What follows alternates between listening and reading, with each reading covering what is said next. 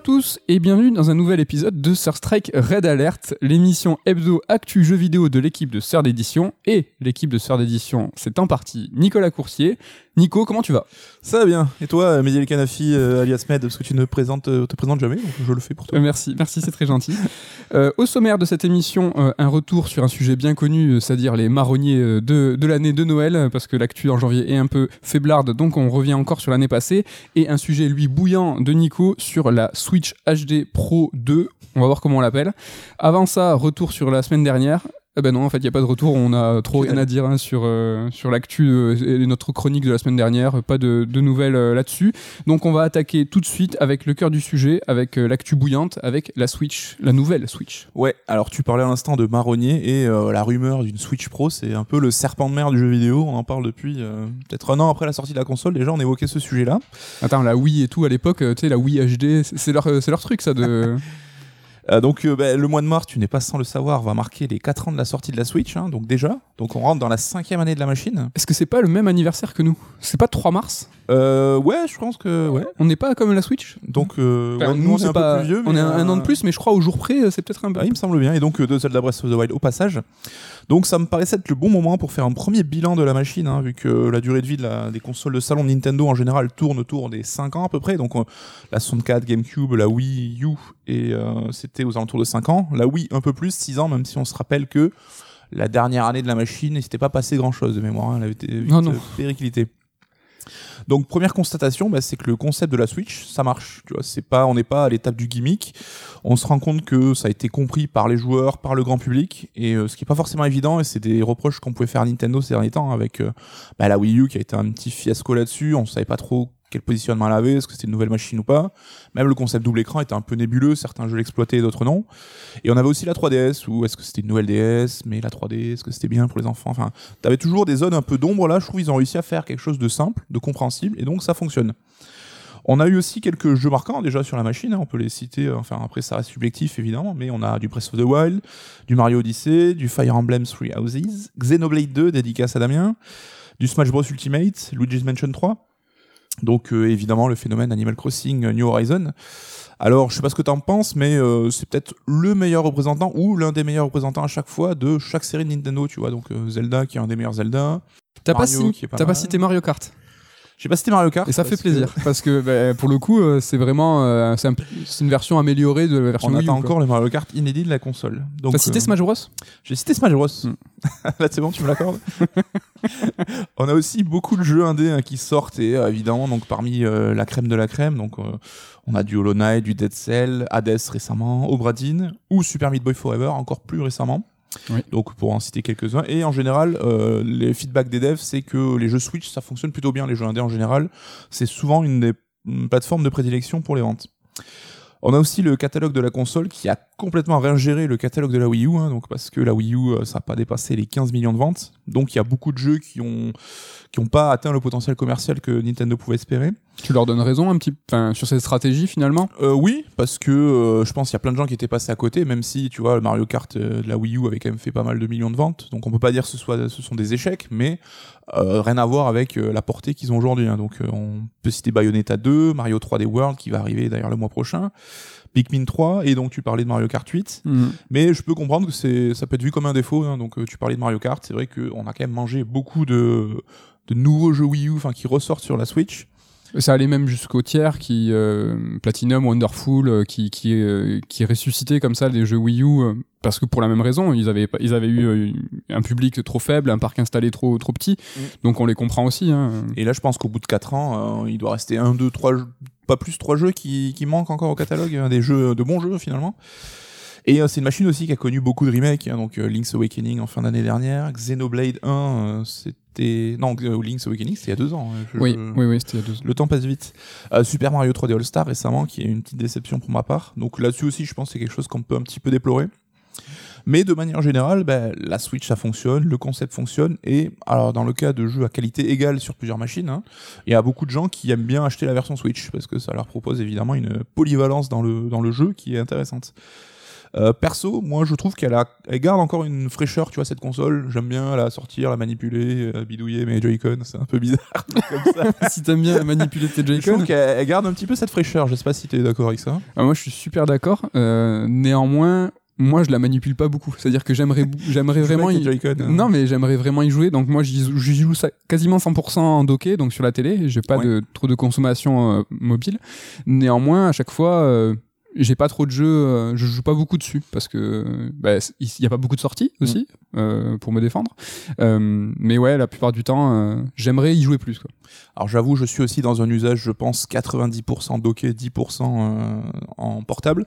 Et c'est marrant parce que c'est rare que j'alterne en fait une partie sur le même jeu. C'est certains jeux je joue en portable, d'autres qu'en docké. C'est un peu. Hmm, Hades par exemple, qui joue sur quoi? Hades, j'y joue en docké pour le coup. Ok. Et donc tu parlais évidemment d'un d'un rythme de sortie de jeu peut-être un peu famélique et c'est l'occasion d'en arriver à cette année 2020 donc qui s'est écoulée, qui était assez- paradoxale pour la console. Hein. À savoir qu'il y a eu très très peu de communication de la part de Nintendo au cours de l'année et même très peu de sorties. Hein. Donc c'est, je crois qu'il y a quatre jeux euh, majeurs Nintendo qui sont sortis, ça reste très faible. Mais la console a connu des ventes exceptionnelles. Donc pour preuve, hein, la première moitié de l'exercice fiscal 2020, donc euh, d'avril à septembre 2020. C'est le plus gros bénéfice jamais enregistré par un constructeur de console sur, euh, sur ces six mois-là. Et euh, donc sur l'année qui va se terminer en mars 2021, Nintendo ambitionne son plus gros bénéfice net de son histoire. Donc euh, même plus que l'époque dorée euh, Wii DS où euh, ils chiaient de l'argent. euh. C'est ça qui est important, c'est de préciser qu'ils ont détrôné cette époque de la Wii, quoi. Ouais. Donc là je parle de bénéfice net, hein, pas forcément de chiffre d'affaires. Donc Oui, oui, on parle d'argent, quoi. Voilà, c'est quand même le plus important, c'est l'argent qui te reste au final quand t'as tout payé.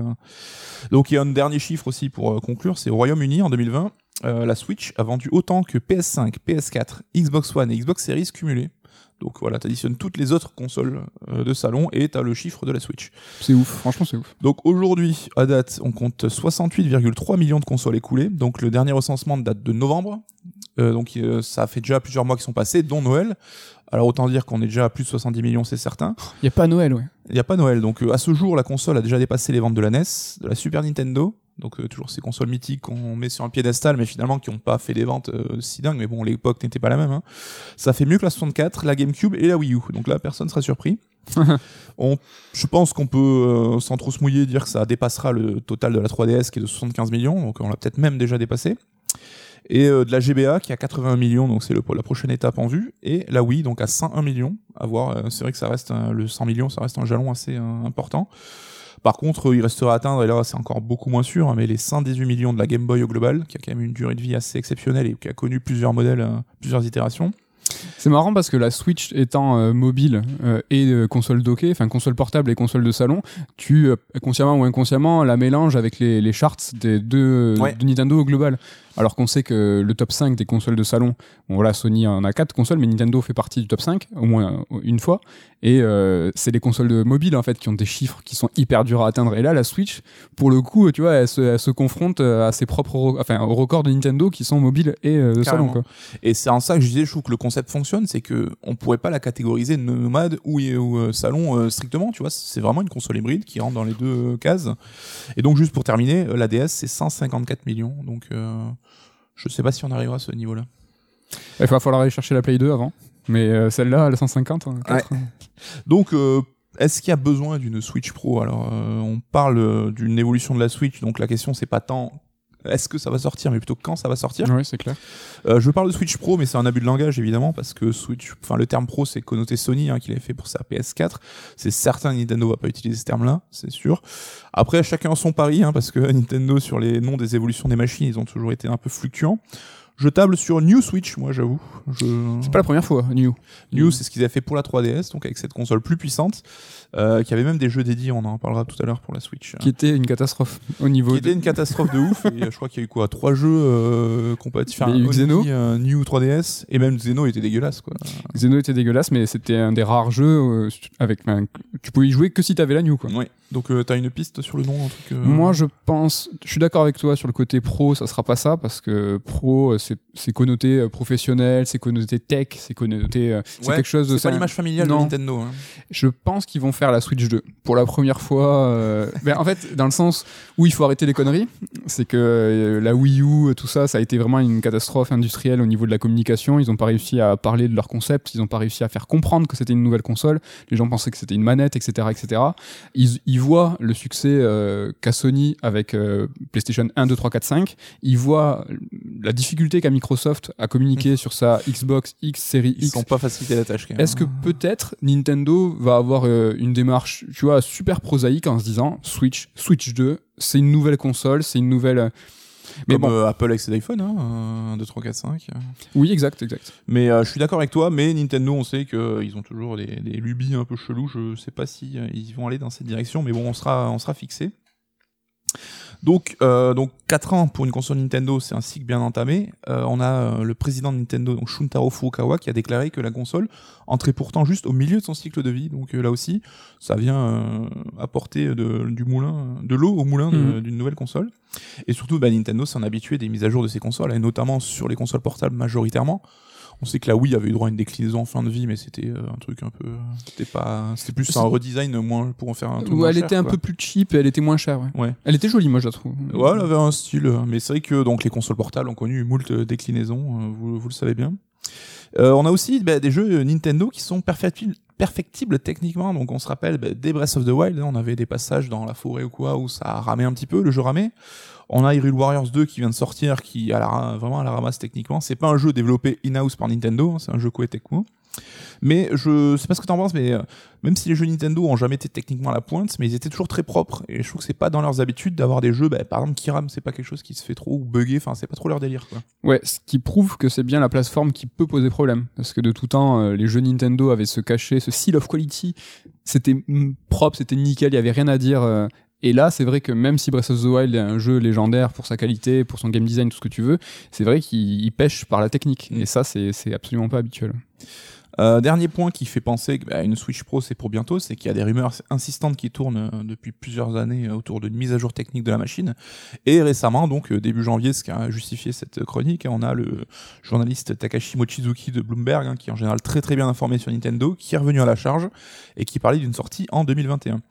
Donc euh, voilà, tout ce qui fait, euh, tous ces arguments font que c'est pertinent d'imaginer une console mid-gen pour cette année. Et c'est probable que Nintendo euh, attendait le bon moment, hein, que c'était dans les cartons depuis quelques temps, mais que les ventes dingues de la machine en 2020 n'ont pas forcément poussé dans le sens d'un changement.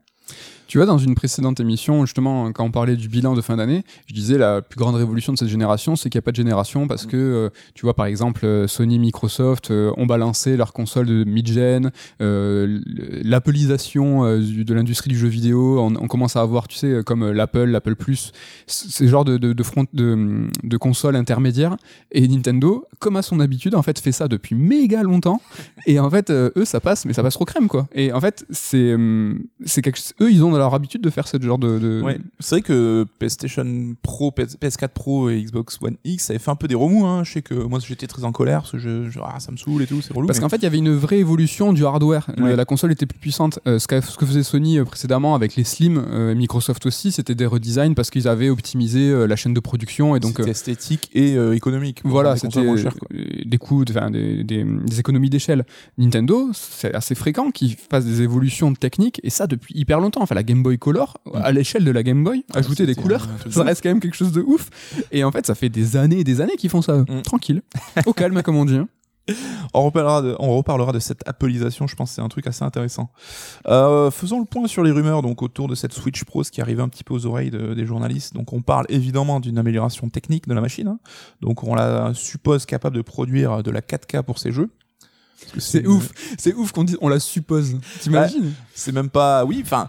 Alors après, c'est vrai que le débat, euh, le retard technologique et tout, on en parle juste après, mais c'est, euh, ça reste une machine très petite. Et ça, c'est un truc à prendre en compte aussi. Vrai, tu peux pas vrai. faire aussi n'importe quoi. Mais évidemment, on sait que les joueurs sont demandeurs d'avoir ce surplus de, de technologie pour avoir des jeux qui sont plus jolis. Parce que évidemment, la Switch dès sa sortie était déjà à la traîne hein, par rapport à la PS4 et à la Xbox One. Et là, avec euh, l'arrivée des consoles next-gen, donc PS5 et Xbox Series, bah, l'écart il devient encore plus euh, flagrant et euh, psychologiquement, ça fait quelque chose quoi. Donc nouvelle machine. Donc, nouvelle machine. étrangement, enfin pour ma part, le, gap est tellement important aujourd'hui, c'est que ça me dérange même pas et que inconsciemment je les compare même plus quoi. Ça me, je m'en fous. C'est que voilà, Nintendo ils ont leur jeu et quand Doom Eternal sort sur sur Switch, je suis très content pour ceux qui l'attendaient, qui n'ont pas toutes les, toutes les machines pour pouvoir jouer à Doom euh, de façon optimale sur Next Gen ou sur PC. Mais c'est presque, moi je me dis, mais pourquoi, enfin franchement, pourquoi vous faites ça? Ça sert à rien, on s'en fiche en plus, donc continue. comme faire Resident sur Game Boy Color à l'époque. Mais euh, Bien vrai que, que Resident à l'époque, c'était un Resident, le, enfin le Gaiden, tu vois, qui était euh, propre à exclusif, c'est vrai qu'il y avait un- exclusif et c'était développé pour. Là, c'est, ils ont dit, ok, euh, Doom Eternal, le jeu qui va ultime vite à 60 ou 120 FPS, qui est trop beau et tout, on va essayer de le, peut-être de mettre un éléphant dans une boîte de chaussures, quoi. On va essayer, on va essayer. Bon, ils sont arrivés. en lui coupant la trompe, ça Ouais. passe. Euh, c'est vrai que depuis euh, donc la Wii, Nintendo a rejeté un peu cette course à la technologie et avec le temps et les années, comme tu dis, je trouve qu'ils ont réussi à s'en euh, écarter quoi. On parle du duel Sony-Microsoft, Nintendo est considéré comme un à part et on fait moins cas de cette différence de technologie, tu venais de le dire. Et là aussi, tu parles de Doom, hein, mais euh, ce surplus de puissance doit être aussi réclamé par les éditeurs justement. Euh, pour favoriser les portages, hein, donc euh, les portages PS4, Xbox One n'étaient déjà pas du gâteau. Donc là, si on imagine des portages de jeux PS5, Xbox Series, ça va pas, ça va commencer à être compliqué. À quand Cyberpunk sur Switch? Exactement. Parce que donc, euh, enfin, malgré tout, c'est vrai que les éditeurs tiers sont pas aussi à fond sur Switch que sur les autres plateformes, hein, mais on a quand même des portages de jeux, de gros jeux éditeurs tiers sur Switch. Tu parlais de Doom, on a aussi eu Witcher 3 par exemple. hein. Donc euh, voilà, ça reste une euh, version un peu discount. hein. C'est comme tu dis, c'est t'as pas la version et tu vas y jouer en portable euh, en te déplaçant. Ça fait l'événement quand même. Enfin, le Witcher 3, il est quand même sorti. Alors, j'ai pas le, le- le chiffre en tête, mais il est sorti quoi 5-6 ans après le vrai jeu? Et ça reste. Ah ouais, non, mais il y a Witcher 3 euh, sur. Et euh, ça s'est même bien vendu. et ça hein. s'est même bien vendu. Donc, euh, donc il y a une demande. Alors, autre amélioration, euh, là aussi assez indispensable, ben, l'autonomie, hein, parce que quand tu as une machine qui est portable, ben, c'est ça va avec, tu es obligé constamment de repousser tes limites sur l'autonomie. Donc là, on sait qu'on était sur 3 heures. Euh, ce que beaucoup pensent handicapant euh, au lancement de la machine, finalement, je trouve que les gens s'y sont fait, non? 3 heures d'autonomie. Euh. Moi, ça me pose aucun problème dans le sens où je joue docké.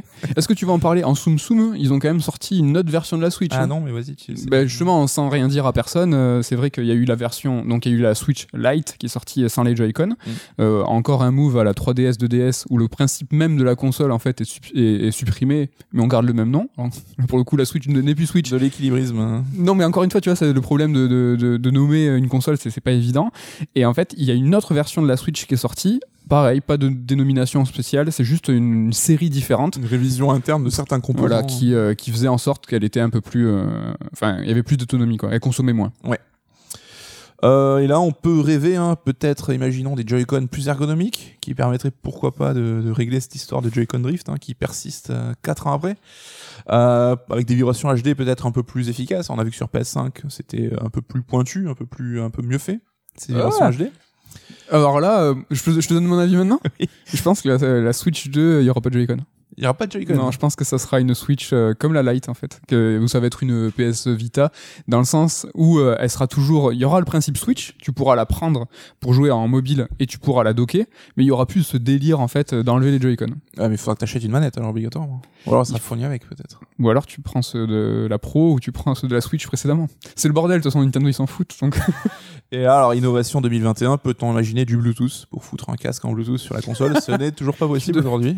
tu en demandes trop, c'est un petit peu trop. Non mais le- sans, sans déconner, le, le, le Switch euh, Drift, c'est un scandale de ouf euh, et ça c'est impossible euh, qu'il qu'il passe. Comme un peu le Ring of Death où les gens on l'a ingéré, ça y est, ça fait partie presque du quotidien. Ah merde, j'ai un Joy-Con Drift, bon, faut que je le fasse changer. Sauf que le Ring of Death, tu vois, Microsoft, ils ont vraiment sorti le matos, enfin ils ont, ils ont perdu des millions en SAV, vraiment ça a plombé le lancement de la 360, alors que Nintendo, ils font durer, durer, durer, durer, euh, le SAV c'est pas si simple de, de le faire, et surtout le, le pire scandale c'est qu'ils ont sorti une version euh, light, ils ont sorti, comme on vient de le dire, une version, une autre version euh, avec un hardware modifié, et il y a toujours ce problème. Alors peut-être que c'est des choses qui me dépassent et que je Mhm. comprends pas, mais euh, je sais pas, je vois des mecs sur YouTube euh, qui avec un petit bout d'éponge arrivent à, à le réparer. Donc ça, je sais pas que. D'ailleurs, appel à témoignage, je ne connais pas une seule personne qui a eu la Switch et qui n'a pas eu de Joy-Con Drift. Donc si vous faites partie de ces, ces gens-là, sachez que vous êtes un être fait. Je l'ai exceptionnel. même eu sur PS5. Moi, c'est pour te dire à quel point j'ai la.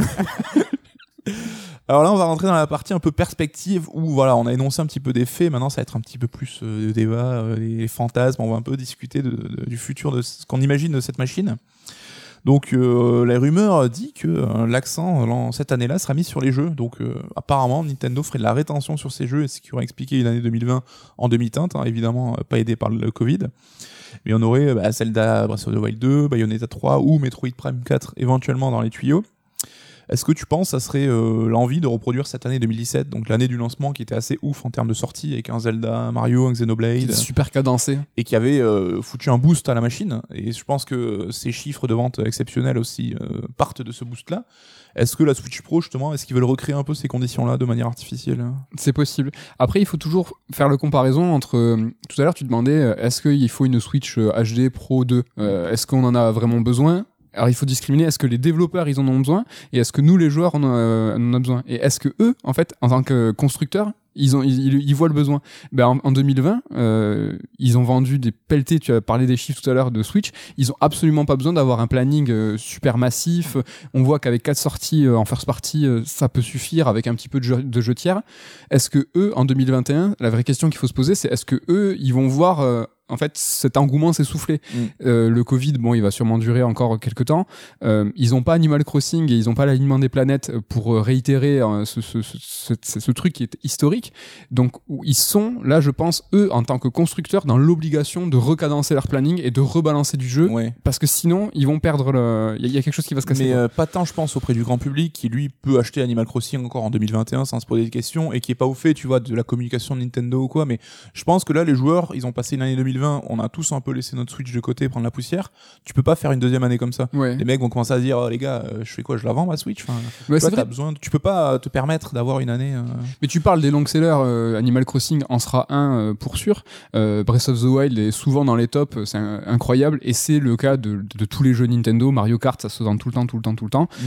Pour le grand public, je suis d'accord. Néanmoins, euh, on les compte sur les doigts d'une main, quoi. Ces, ces, ces jeux-là. Donc euh, même, enfin, à un moment. euh, tous les possesseurs de Switch vont avoir l'essentiel de ces jeux-là, euh, tu as mythique, ils vont avoir le Mario Kart, Breath of the Wild, Animal Crossing, Smash Bros. Mm. Ils vont avoir ça même pour le grand public, maintenant, il faut des cartouches en plus. Luigi's Mansion 3 en était une cartouche. Euh, ils ont besoin, je pense. Maintenant, ils sont, ils sont quelque part de haut mur. Il faut que. Après, faut on va pas se leurrer, le grand public, il va pas se tourner vers Bayonetta 3 ou Metroid. Prime 4. hein, mais... Non, non, non. Après, enfin, comme tu l'as dit, on parlait de Mario Kart 8, ça reste une version Wii U. Il reste toujours à sortir le Mario Kart 9 de la Switch. Alors en fin de gêne, ça va être un carnage. Je pense qu'ils s'attendent la fin de la gêne parce qu'ils auront un parc installé de ouf. Mais tu vois, il leur reste quand même des grosses cartouches, malgré que certains de ces titres-là bah, sont déjà jouables sur Switch. C'est vrai. C'est vrai. L'autre question que je me pose, c'est, tu vois, la rétrocompatibilité. Tu Mm. parlais de, du Mario Kart, du nouveau, euh, qui va sortir sur un, un parc installé de, de ouf parce qu'il aura bénéficié de la première vague de Switch et de la potentielle Switch 2, Switch HD Pro. Euh, Est-ce qu'on est sûr et certain, certain, certain que ça sera rétrocompatibilité? Est-ce que c'est quelque chose pour lequel ils pourraient pas faire une concession en disant tout à l'heure je rigolais je disais Switch 2 Mm. est-ce que la Switch 2 ça serait pas voilà une nouvelle Switch euh, plus puissante qui fera tourner des jeux qui ne tourneront pas sur Switch première du nom? Est-ce que tu vois le c'est- marrant nous on, on est vachement attentif et euh, aux chiffres en disant est-ce que la Switch va atteindre le top 5 des consoles de salon etc etc est-ce que eux alors eux c'est important parce que c'est de la maille mais s'ils partent sur une, sur une Switch 2 ils vont remettre les compteurs à zéro au niveau de, des consoles Mm. Est-ce que ça c'est quelque chose qui est important pour eux Euh, je sais pas tu vois C'est quelque chose qui, c'est une question qui se pose euh, effectivement, hein, mais euh, moi j'y crois pas du tout parce que ça serait mettre à mort une console actuelle qui est en pleine bourre, tu vois. C'est tu changes de, génération quand tu commences à faiblir sur la précédente. Là, c'est pas du tout le cas. Comme tu dis, ils se couperont d'un parc installé de machines. Alors certes, l'objectif, c'est pas forcément d'atteindre un point précis de vente de machines, mais tu gagnes de l'argent sur chaque machine, tu, gardes, tu gagnes de l'argent sur chaque jeu. Ton Mario Kart 9 vaut mieux le sortir sur un parc installé de 100 ou 110 millions de machines que sur ta Switch 2 qui vient de sortir et qui a 5 ou 6 millions, tu vois. Et t'as de la rétention au niveau des jeux aussi. C'est-à-dire que euh, on le voit avec ces, mm, ces consoles qui sont multiplateformes, euh, il faut toujours euh, niveler tout vers le bas. En tout cas, il faut que ta Mm. version lead tourne sur, enfin ta, ta version du jeu lead tourne sur la console la moins puissante. Là, ils vont se retrouver avec une problématique qui, est similaire parce que le parc installé aujourd'hui de Switch est énorme. Et on a le même euh, débat avec la Xbox Series S et la Xbox Series X, quoi. Ouais. Avec euh, c'est la Xbox Series S, Series S, oui. Et euh, donc là, on n'imaginerait pas des jeux complètement ouf sur cette Switch 2. Enfin, tu vois, des gens, des jeux technologiquement euh, bien différents, mais plus juste plus fluides, euh, avec plus de détails, comme on l'avait sur PS4 Pro, PS4, comme on l'avait sur One X, euh, One classique. Ouais. Donc plus, tu vois, la version euh, plus plus du truc, pas des, des trucs euh, technologiquement complètement différents et qui seraient du coup pas faisables sur l'ancien hardware. C'est vrai.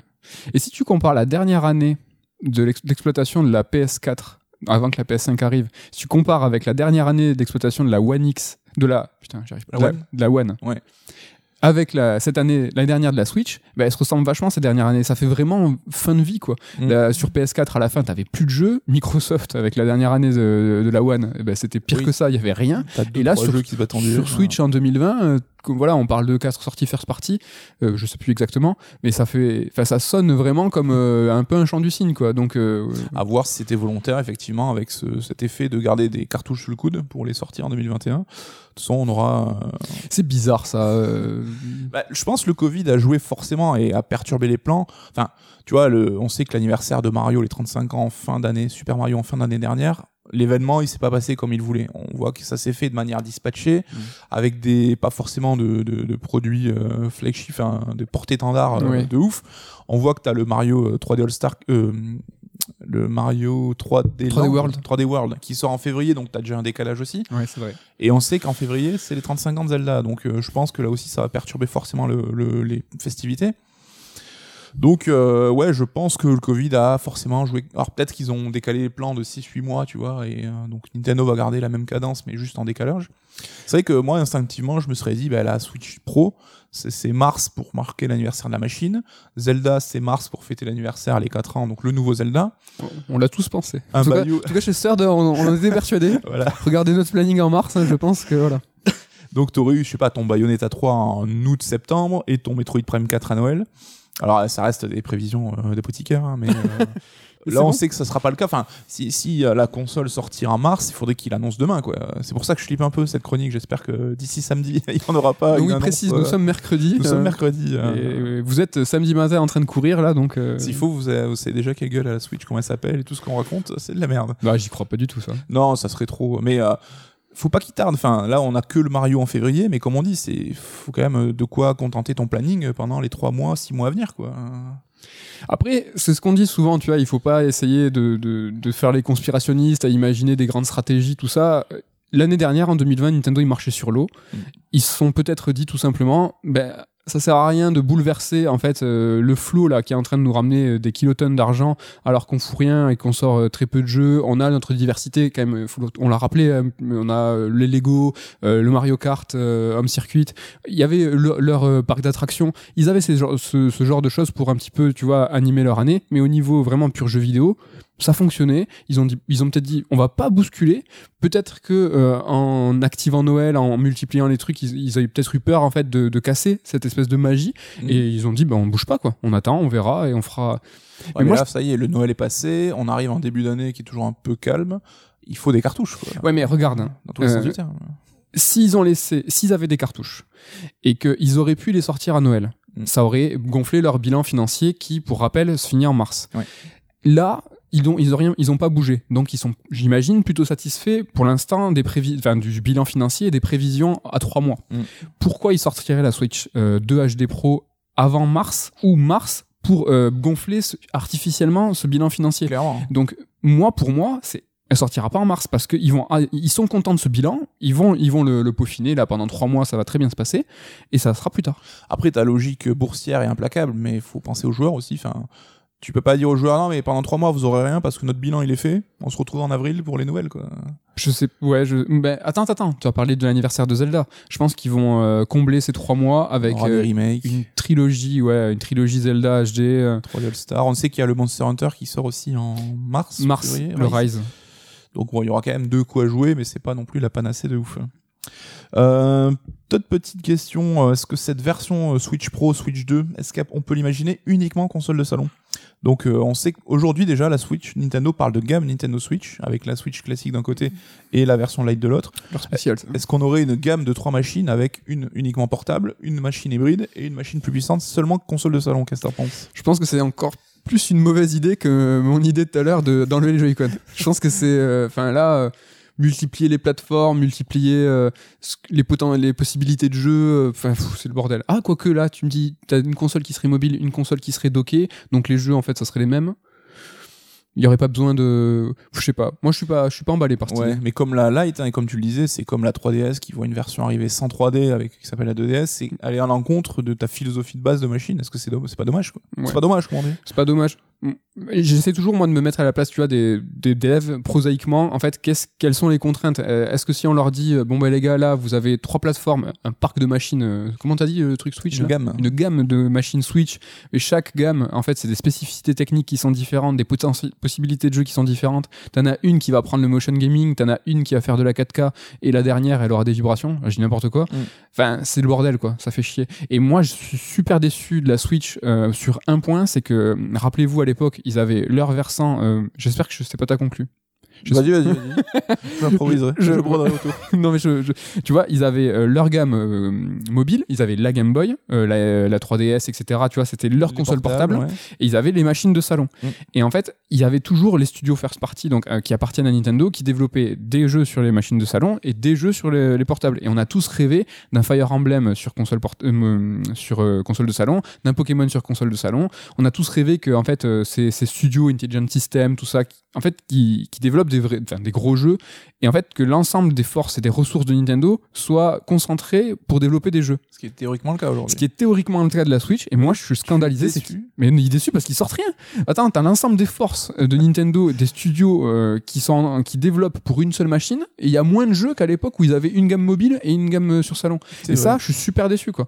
Je, pen- je pensais vraiment que ça allait redynamiser le truc, à l'image de cette première année de la Switch Ouais. où il y avait tous les mois un banger quoi. Et ça, c'était cool. Et euh, ouais, ça, ça, ça, ça me saoule. Après, on sous-estime peut-être euh, le travail que demande une telle réorganisation aussi, le temps que les équipes se font. Peut-être qu'aussi développer des jeux portables, ça va plus vite que des jeux salon. On est sur Twitch après. Calme-toi. Au cas voir, mais c'est vrai que je suis assez d'accord. J'ai l'impression qu'ils ont un peu, euh, alors peut-être pas levé le pied, mais on ressent pas ce côté euh, plus de jeux. Il y a des difficultés, c'est vrai. ils, sont pas dans une politique de rachat à tout va à, à la Microsoft. Ils ont racheté récemment euh, des studios, Mm. petit à petit. Euh, Next Level Game, c'est ça? Ouais, c'est ça. Euh, et Retro Studio il y a quelques, il y a quelques temps. Ça date. euh, le dernier avant, c'était Monolith. C'était Monolith. Il y a 14 ans, je crois. Donc. euh, tu vois, ouais, mais tu vois, on est obligé de remonter à plus de 10 ans pour Ouais. te parler des, des, ingé- des ingé- ingérences, ingestion, Ah, gestion. ingestion, Rachat. des rachats. Donc euh, ça, c'est vrai que euh, à la Jap, hein, ils y vont petit à petit. euh, ils se disent que voilà, c'est quand ils ont vraiment pas le choix. euh, Ouais, je pense c'est pas du tout la même démarche que Microsoft. Un Next Level Game, c'était l'occasion parce que c'est un partenaire privilégié. Je pense que Nintendo avait aucune objection à continuer à travailler comme ça, mais euh, les, les, les boss du studio voulaient vendre, donc euh, ils se sont dit, bah, on a un studio qui est formé, qui fait des bons jeux, autant en faire une force vive interne et puis c'est réglé. Mais je pense pas que c'est dans l'optique course à l'armement à la Microsoft pour euh, créer du contenu. euh, je pense que ça change pas trop, tu vois. On sait que Nintendo bosse, comme tu parlais d'Intelligent System ou de euh, HAL Laboratory le batterie. c'est euh, c'est pas des, des studios exclus qui appartiennent à Nintendo. Non. Donc là-dessus, je pense qu'on n'est pas dans la même démarche. Alors, euh, au petit jeu des pronos, moi j'ai une petite idée, ce serait cette version pro donc euh, qui serait vendue sans socle en fait, parce que le, tu sais que t'as beaucoup de joueurs qui ont déjà la Switch qui vont investir dans la nouvelle et genre bah tu files ton ancienne Switch à ton petit frère, à ton ta cousine ou j'en sais rien. Donc t'as ton socle déjà, ça permet de vendre quelque chose moins cher. Euh, puissance technologique, bah, on se rend compte que PS4, Xbox One, ça a déjà 7 ans. Je pense qu'on peut attendre au moins quelque chose d'équivalent, tu vois, même. Je pense qu'au bout de 7 ans, euh, la miniaturisation des composantes, je n'y connais rien, je, je piffe de ouf, hein, permet d'avoir l'équivalent d'une puissance de PS4 sur quelque chose de portable. T'imagines, on pourrait avoir un jeu genre Last of Us 2 sur sa Switch. Ça reste une qualité technique ouais, euh, ouais. énorme. Et euh, l'arrêt des vibrations HD, parce que comme tu l'as dit, sur la Switch Lite, ça a dégagé. C'est peu exploité. et, euh, ça, c'est un des gros regrets, même si c'est pas quelque chose de capital, hein, mais ça n'a pas été très bien exploité. Donc là, tu limites les coûts. Donc ta Switch avec quand même des Joy-Con, mais sans vibration HD et sans socle. Hmm. Et est-ce que tu la vois l'appelisation Moi, je suis d'accord avec toi, pas de dock, mais AirPlay. En fait, tu. euh, C'est-à-dire ben en fait, t'as ta, t'as ta Switch dans les mains, Ouais. et en fait, si tu veux jouer sur ta télé, t'as Ah. un mode AirPlay. Mais ça serait du streaming comme faisait la Wii ou du coup, euh, tu envoies l'image à ton, ton boîtier sur. euh, Ou- Je crois que le, là où le. Ouais, mais t'as- la Wii U, elle avait besoin de. Elle passait par la console qui était branchée elle-même Ouais. sur la télé. Là, Ah je non, te- ouais, toi vraiment. Moi, je te en parlais mode, R- euh, euh, duplication d'image, quoi. ouais, c'est ça. Euh, pas besoin de dock, euh, pas besoin de dock. C'est un peu compliqué, je pense, à expliquer aux familles. On remarque maintenant, tout le monde a un téléphone. Bah, je sais pas, ouais, en ce moment. Euh, Enfin, tu vois, je- j'ai l'impression que c'est assez commun d'avoir une tablette, de balancer Netflix sur sa tablette et ne pas forcément avoir une télé connectée et balancer Netflix par AirPlay ou, ou par Oui. euh, un truc un petit peu comme Après, ça. AirPlay, ça implique quand même d'avoir un récepteur qui reçoit les données, tu vois. Nous, c'est quelque chose qu'on a dans la télé, parce qu'on est une Samsung. Ça peut pas marcher ça? Ah, Là, j'ai- je dis Ça sert à n'importe rien, quoi. non, tu vois, Google Chrome, il faut le petit boîtier aussi. Enfin, il faut quand même un récepteur, mais bon, il pourrait euh, te filer un, équivalent de Google Chrome. Ouais, euh, mais bon, c'est le, le dock, du coup, ça marche pas ce que je raconte. Tant pis. À voir. Donc, est-ce que tu as des prédictions, toi? Parce que là, sinon, c'est la conclusion qui se profile. Sur sa Switch 2 Ouais, c'est des attentes. Des... Non, franchement, là, je sais pas du tout. euh, Moi, là, ce que j'aimerais, moi, mon vœu pieux, c'est que ça soit pas rétrocompatible. Qui sorte une Switch 2, mais une vraie nouvelle machine. un, t'es un voyou, toi. Non, parce que. la guerre dans le monde. toi. Non, non, mais attends, toi, tu mets pas de dock. Ça veut dire que euh, t'estimes que l'ensemble de ton parc va racheter, va racheter une console? Euh, parce que là, tu vois, ils ont déjà le dock, ils vont se racheter une console, mais ils ont pas besoin de l'avoir parce qu'ils l'ont déjà, tu vois. Bah, c'est comme l'adaptateur secteur qui n'est plus vendu bah, dans le dernier iPhone et Nintendo, ça fait des années. Ça fait des années qu'ils font tu ça. n'as plus ton secteur, euh, il faut que soit t'en aies un, soit tu branches en USB. euh. Ouais, mais moi c'est pareil, sauf que l'ensemble de mon parc, eh ben, il rachète une nouvelle console. Je serais triste parce que mon neveu a une Switch à Noël, donc euh, s'il peut pas jouer au nouveau jeu, je serais deck pour lui. mais c'est pas grave, il est petit, il va jouer à tous les anciens jeux. Alors voilà, mais tu parlais d'Apple, ce sera un petit peu ma conclusion sur ce qu'on peut imaginer pour le futur Nintendo. Je, à voir, mais j'ai l'impression qu'ils tiennent un concept efficace, qui fait ses preuves, qui vend bien. Est-ce qu'on peut imaginer que c'est un peu la fin de la recherche technologique de Nintendo, qui était toujours en train de, de- de creuser pour trouver l'innovation du futur, et que là ils se disent, ben, on a notre concept, on va le dupliquer en fait. À l'avenir, on aura uniquement des itérations technologiques, comme un iPhone en fait. Et donc, tu auras ta Switch, mais qui va durer pendant des années avec euh, des nouvelles itérations, mais qui se mettront à jour techniquement. Et peut-être que dans euh, trois itérations, ben, les jeux ne seront plus compatibles sur la première Switch. Et tu vois, avec ce sorte de roulement. Et voilà, qu'on parte pour 15-20 ans. C'est intéressant, faut voir s'il y a une compréhension similaire entre euh, faire tourner des jeux sur différentes versions de consoles et faire tourner un, tourner un OS. C'est vrai que les gens, euh, nous hein, les premiers, euh, on a compris que l'OS c'est juste euh, le, le bah, pour faire marcher ton téléphone, comment tu vas euh, balader avec les applis, tout ça. C'est quelque chose qui est, qui est essentiel, mais la version précédente, euh, elle est euh, fonctionnelle, il n'y a, pas de- il y a, il y a pas de souci en fait. Mm. Là, c'est va falloir dire euh, aux joueurs, ben en fait, euh, ta Switch, il y a deux versions, les nouveaux jeux, tu vas pas pouvoir y jouer. Il y a ça euh, au niveau, enfin ça, on aurait pu en parler avec Ken qui a travaillé justement à Micromania. Euh, vraiment, comment ça se passe cette appréhension en- entre les différentes versions? Tout le monde n'est pas aussi au fait, tu vois que. Après, sur iPhone, sur le volet jeux vidéo, c'est déjà le cas. C'est déjà le cas. ton jeu, tu sais que euh, telle version en antériorité, il, il marchera plus. Et après, bon, c'est du démat, c'est pas la même démarche, effectivement, que d'aller dans ton magasin, mais après, voilà, c'est à eux aussi d'être euh, malins et de trouver, je sais pas moi, des codes couleurs, des pictos, Ouais, des ouais. machins. Mais je joue pas du tout sur mobile, mais c'est vrai que si tu vas sur euh, l'App Store ou n'importe quel store et qu'il y a écrit bah, que c'est- il te faut telle version du téléphone ou telle version du. Si ça se passe Un déjà peu bien. comme les PC, tu vois, avec ta configuration minimum requise qui te dit, bah, si t'as pas ça, bah, tu pourras pas jouer au jeu. Toujours, hein, le La sœur de, sœur de consoleux, euh, on débarque à nous. Voilà, comment ça, on peut pas faire tourner ça? Désolé. Mais on est, je pense, représentatif d'une certaine frange de joueurs. Voilà, des consoleux un peu footix. euh, Un peu footix sur, sur la technique. Alors voilà, bah écoutez, hein, peut-être qu'à l'heure où vous nous écoutez, vous avez déjà des réponses, des éléments de réponse. Sinon, bah, on va voir quand c'est qu'on sera fixé. Quoi qu'il en soit, Nintendo, il faut qu'ils prennent la parole euh, prochainement parce que ça fait un petit moment qu'on attend des news. Et euh, nos licences de rêve, là. Mon Ah seul- merde, oui, pardon.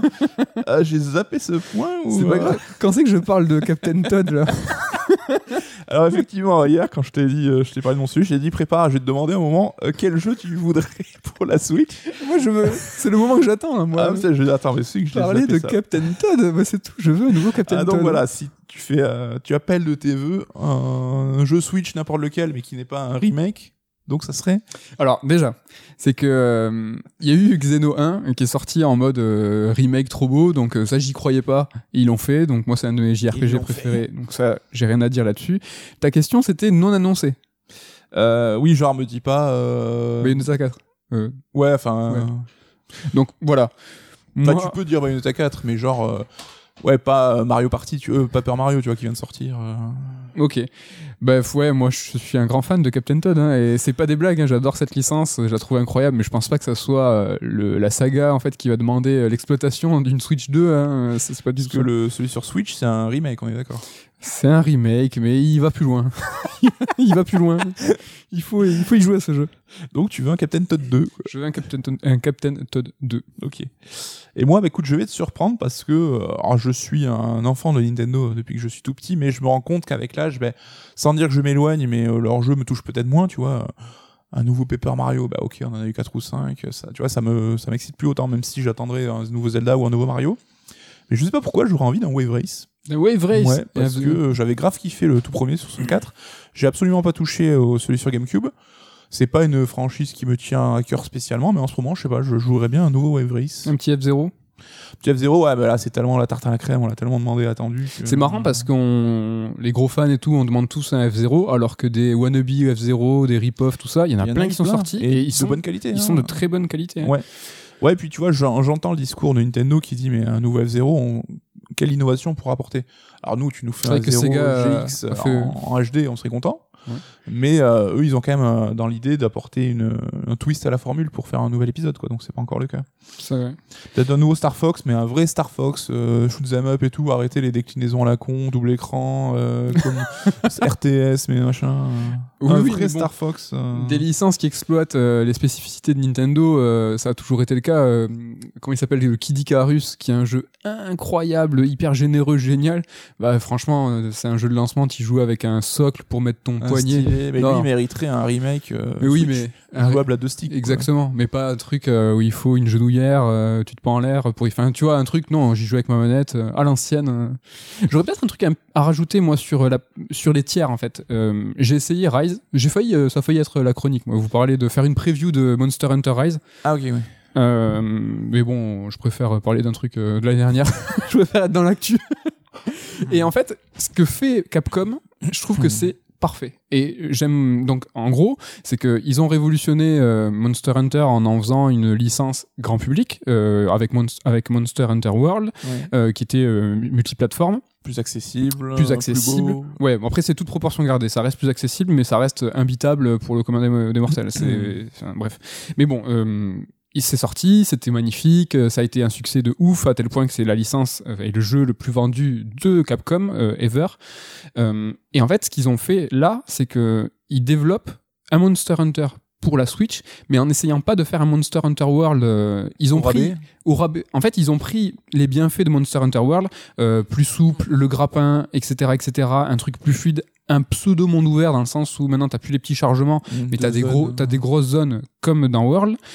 Mais ils essayent, tout à l'heure, euh, pour rigoler, j'ai dit faire rentrer un éléphant dans une boîte de chaussures. Ben, c'est- ils n'ont pas essayé de faire ça. C'est qu'ils ont Monster Hunter World. Ils vont sûrement avoir Monster Hunter World 2 sur les consoles next-gen. Mais la Switch, ben, ils, ils ont développé euh, même une direction artistique, une, une direction qui est différente avec euh, les spécificités, spécificités de la licence, mais adaptée à la Switch. Et ça, c'est trop bien. Et moi, j'adorerais que Square Enix développe euh, des JRPG, peut-être des Final Fantasy, mais Ah, a pas.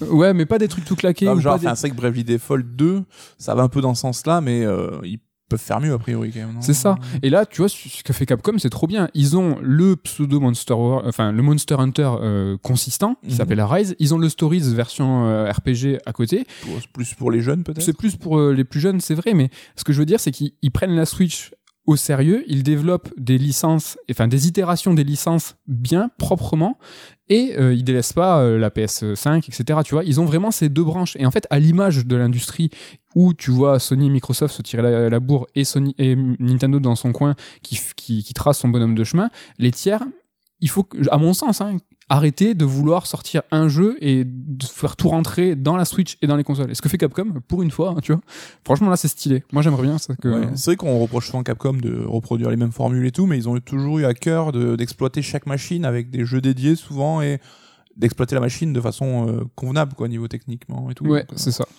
Donc là, ouais, hum, je serais. Parce que Square Enix, euh, un peu, fasse quelque chose dans, dans cette veine-là, euh, et pas des FF claqués. ah, quand un Assassin's Creed Switch inédit, Ah là, adapté aux compétences de la machine. hein. Je ne sais pas, mais euh, on va en venir à mon sujet. Tu vois, parler des FIFA, mais par exemple Electronic Arts, euh, ils font euh, n'importe quoi. hein. Les, les, les, les FIFA de la Switch et, sont complètement éclatés. Donc on bascule sur mon sujet beaucoup plus léger et absolument pas tourné vers l'avenir, mais vers le passé. Euh, je vous l'ai dit tout à l'heure, nous allons parler des marronniers. Les marronniers, c'est euh, ce qui, euh, ce qui vient tous les ans.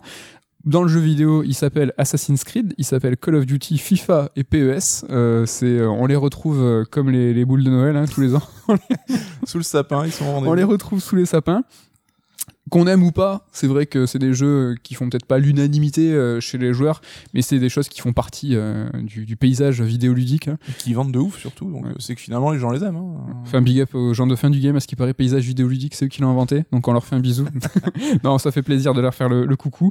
Euh, ce qui va être intéressant avec ces marronniers, c'est pas vous dire, voilà, alors le dernier assassin il vaut quoi, le dernier FIFA il vaut quoi.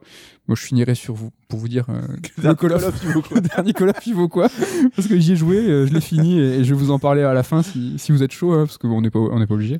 Mais plus de savoir en fait depuis quand ça dure. Euh, de, de, pour se marrer en se disant comment ça se passe. Donc je pense qu'on va être surpris quand tu vas me dire alors Call of c'est tant d'épisodes, je vais what? On va y aller crescendo. Alors, je vais pas te parler d'épisodes, je vais te parler d'années plus. Alors Assassin's Creed, on y va doucement. Voilà, ça fait 13 ans en fait. Donc ça a commencé en, en 2007. Euh, ils ont fait une pause en 2016 mais c'était pas vraiment une pause. Hein. Il y a eu le film, il y a eu des jeux euh, sur le marché chinois euh, only qui sont sortis, euh, s'appelaient Blood Sail et Alliance. Donc c'était une pause sans être une pause, c'est-à-dire que la, marque Assassin's Creed était quand même dans les têtes et au cinéma, etc. Et, sur les jeux mobiles. Marché chinois qui est très important pour Ubisoft, donc pour nous on s'en fout, hein, mais c'est vrai que c'est pas le, dernier marché. Et ils ont fait une vraie pause en 2019. Donc voilà. Il y a eu que deux années de pause, dont une à moitié, quoi. Ouais, pour Assassin's Creed. Pour savoir en fait comment ça se passe au niveau des studios, c'est assez compliqué parce que Ubisoft ils ont plus de 30, studios. Il faut savoir que Toronto et Montréal c'est les studios lead des Assassin's Creed, mais absolument tous les studios chez Ubisoft travaillent sur les assassins euh, pour du euh, pas de la sous-traitance mais pour des assets et tout. par exemple Annecy était spécialisé sur le mode multi, ce genre de choses. Donc ça Sachant que Ubisoft Montréal c'est pas un studio, ils sont une tétrachier et ils développent plusieurs jeux in-house quoi. Oui oui, mais de toute façon, ils sont de toute façon une tétrachie. Le plus petit studio de d'Ubisoft, j'ai n'importe quoi, ils sont 150 ou 200. Enfin, c'est c'est pas des petits, mais peut-être aurons-nous l'occasion d'en parler la semaine prochaine d'Ubisoft. Donc euh, ah bon? Peut-être, peut-être. On continue. Call of Duty, ça fait 15 ans. Euh, ok, j'aurais dit plus vieux que ça. Ouais, début en 2003. Ils ont fait une pause en 2004. Ils ont dit, euh, bah ils savaient pas, tu vois. Ils sont sortis.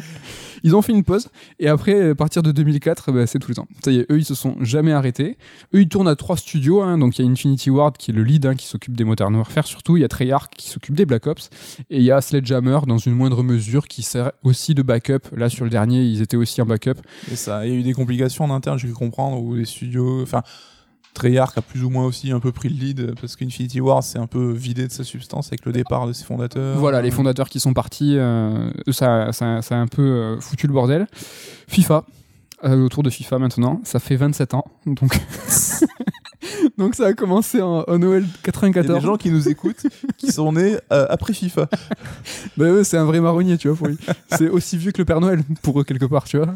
Donc, euh, ça, euh, donc début en 94, donc c'est sorti sur Super NES, Mega Drive, Master System, Mega CD, Game Gear, et j'en passe. Bah, pas forcément des meilleurs. tu me mets un coup de vieux.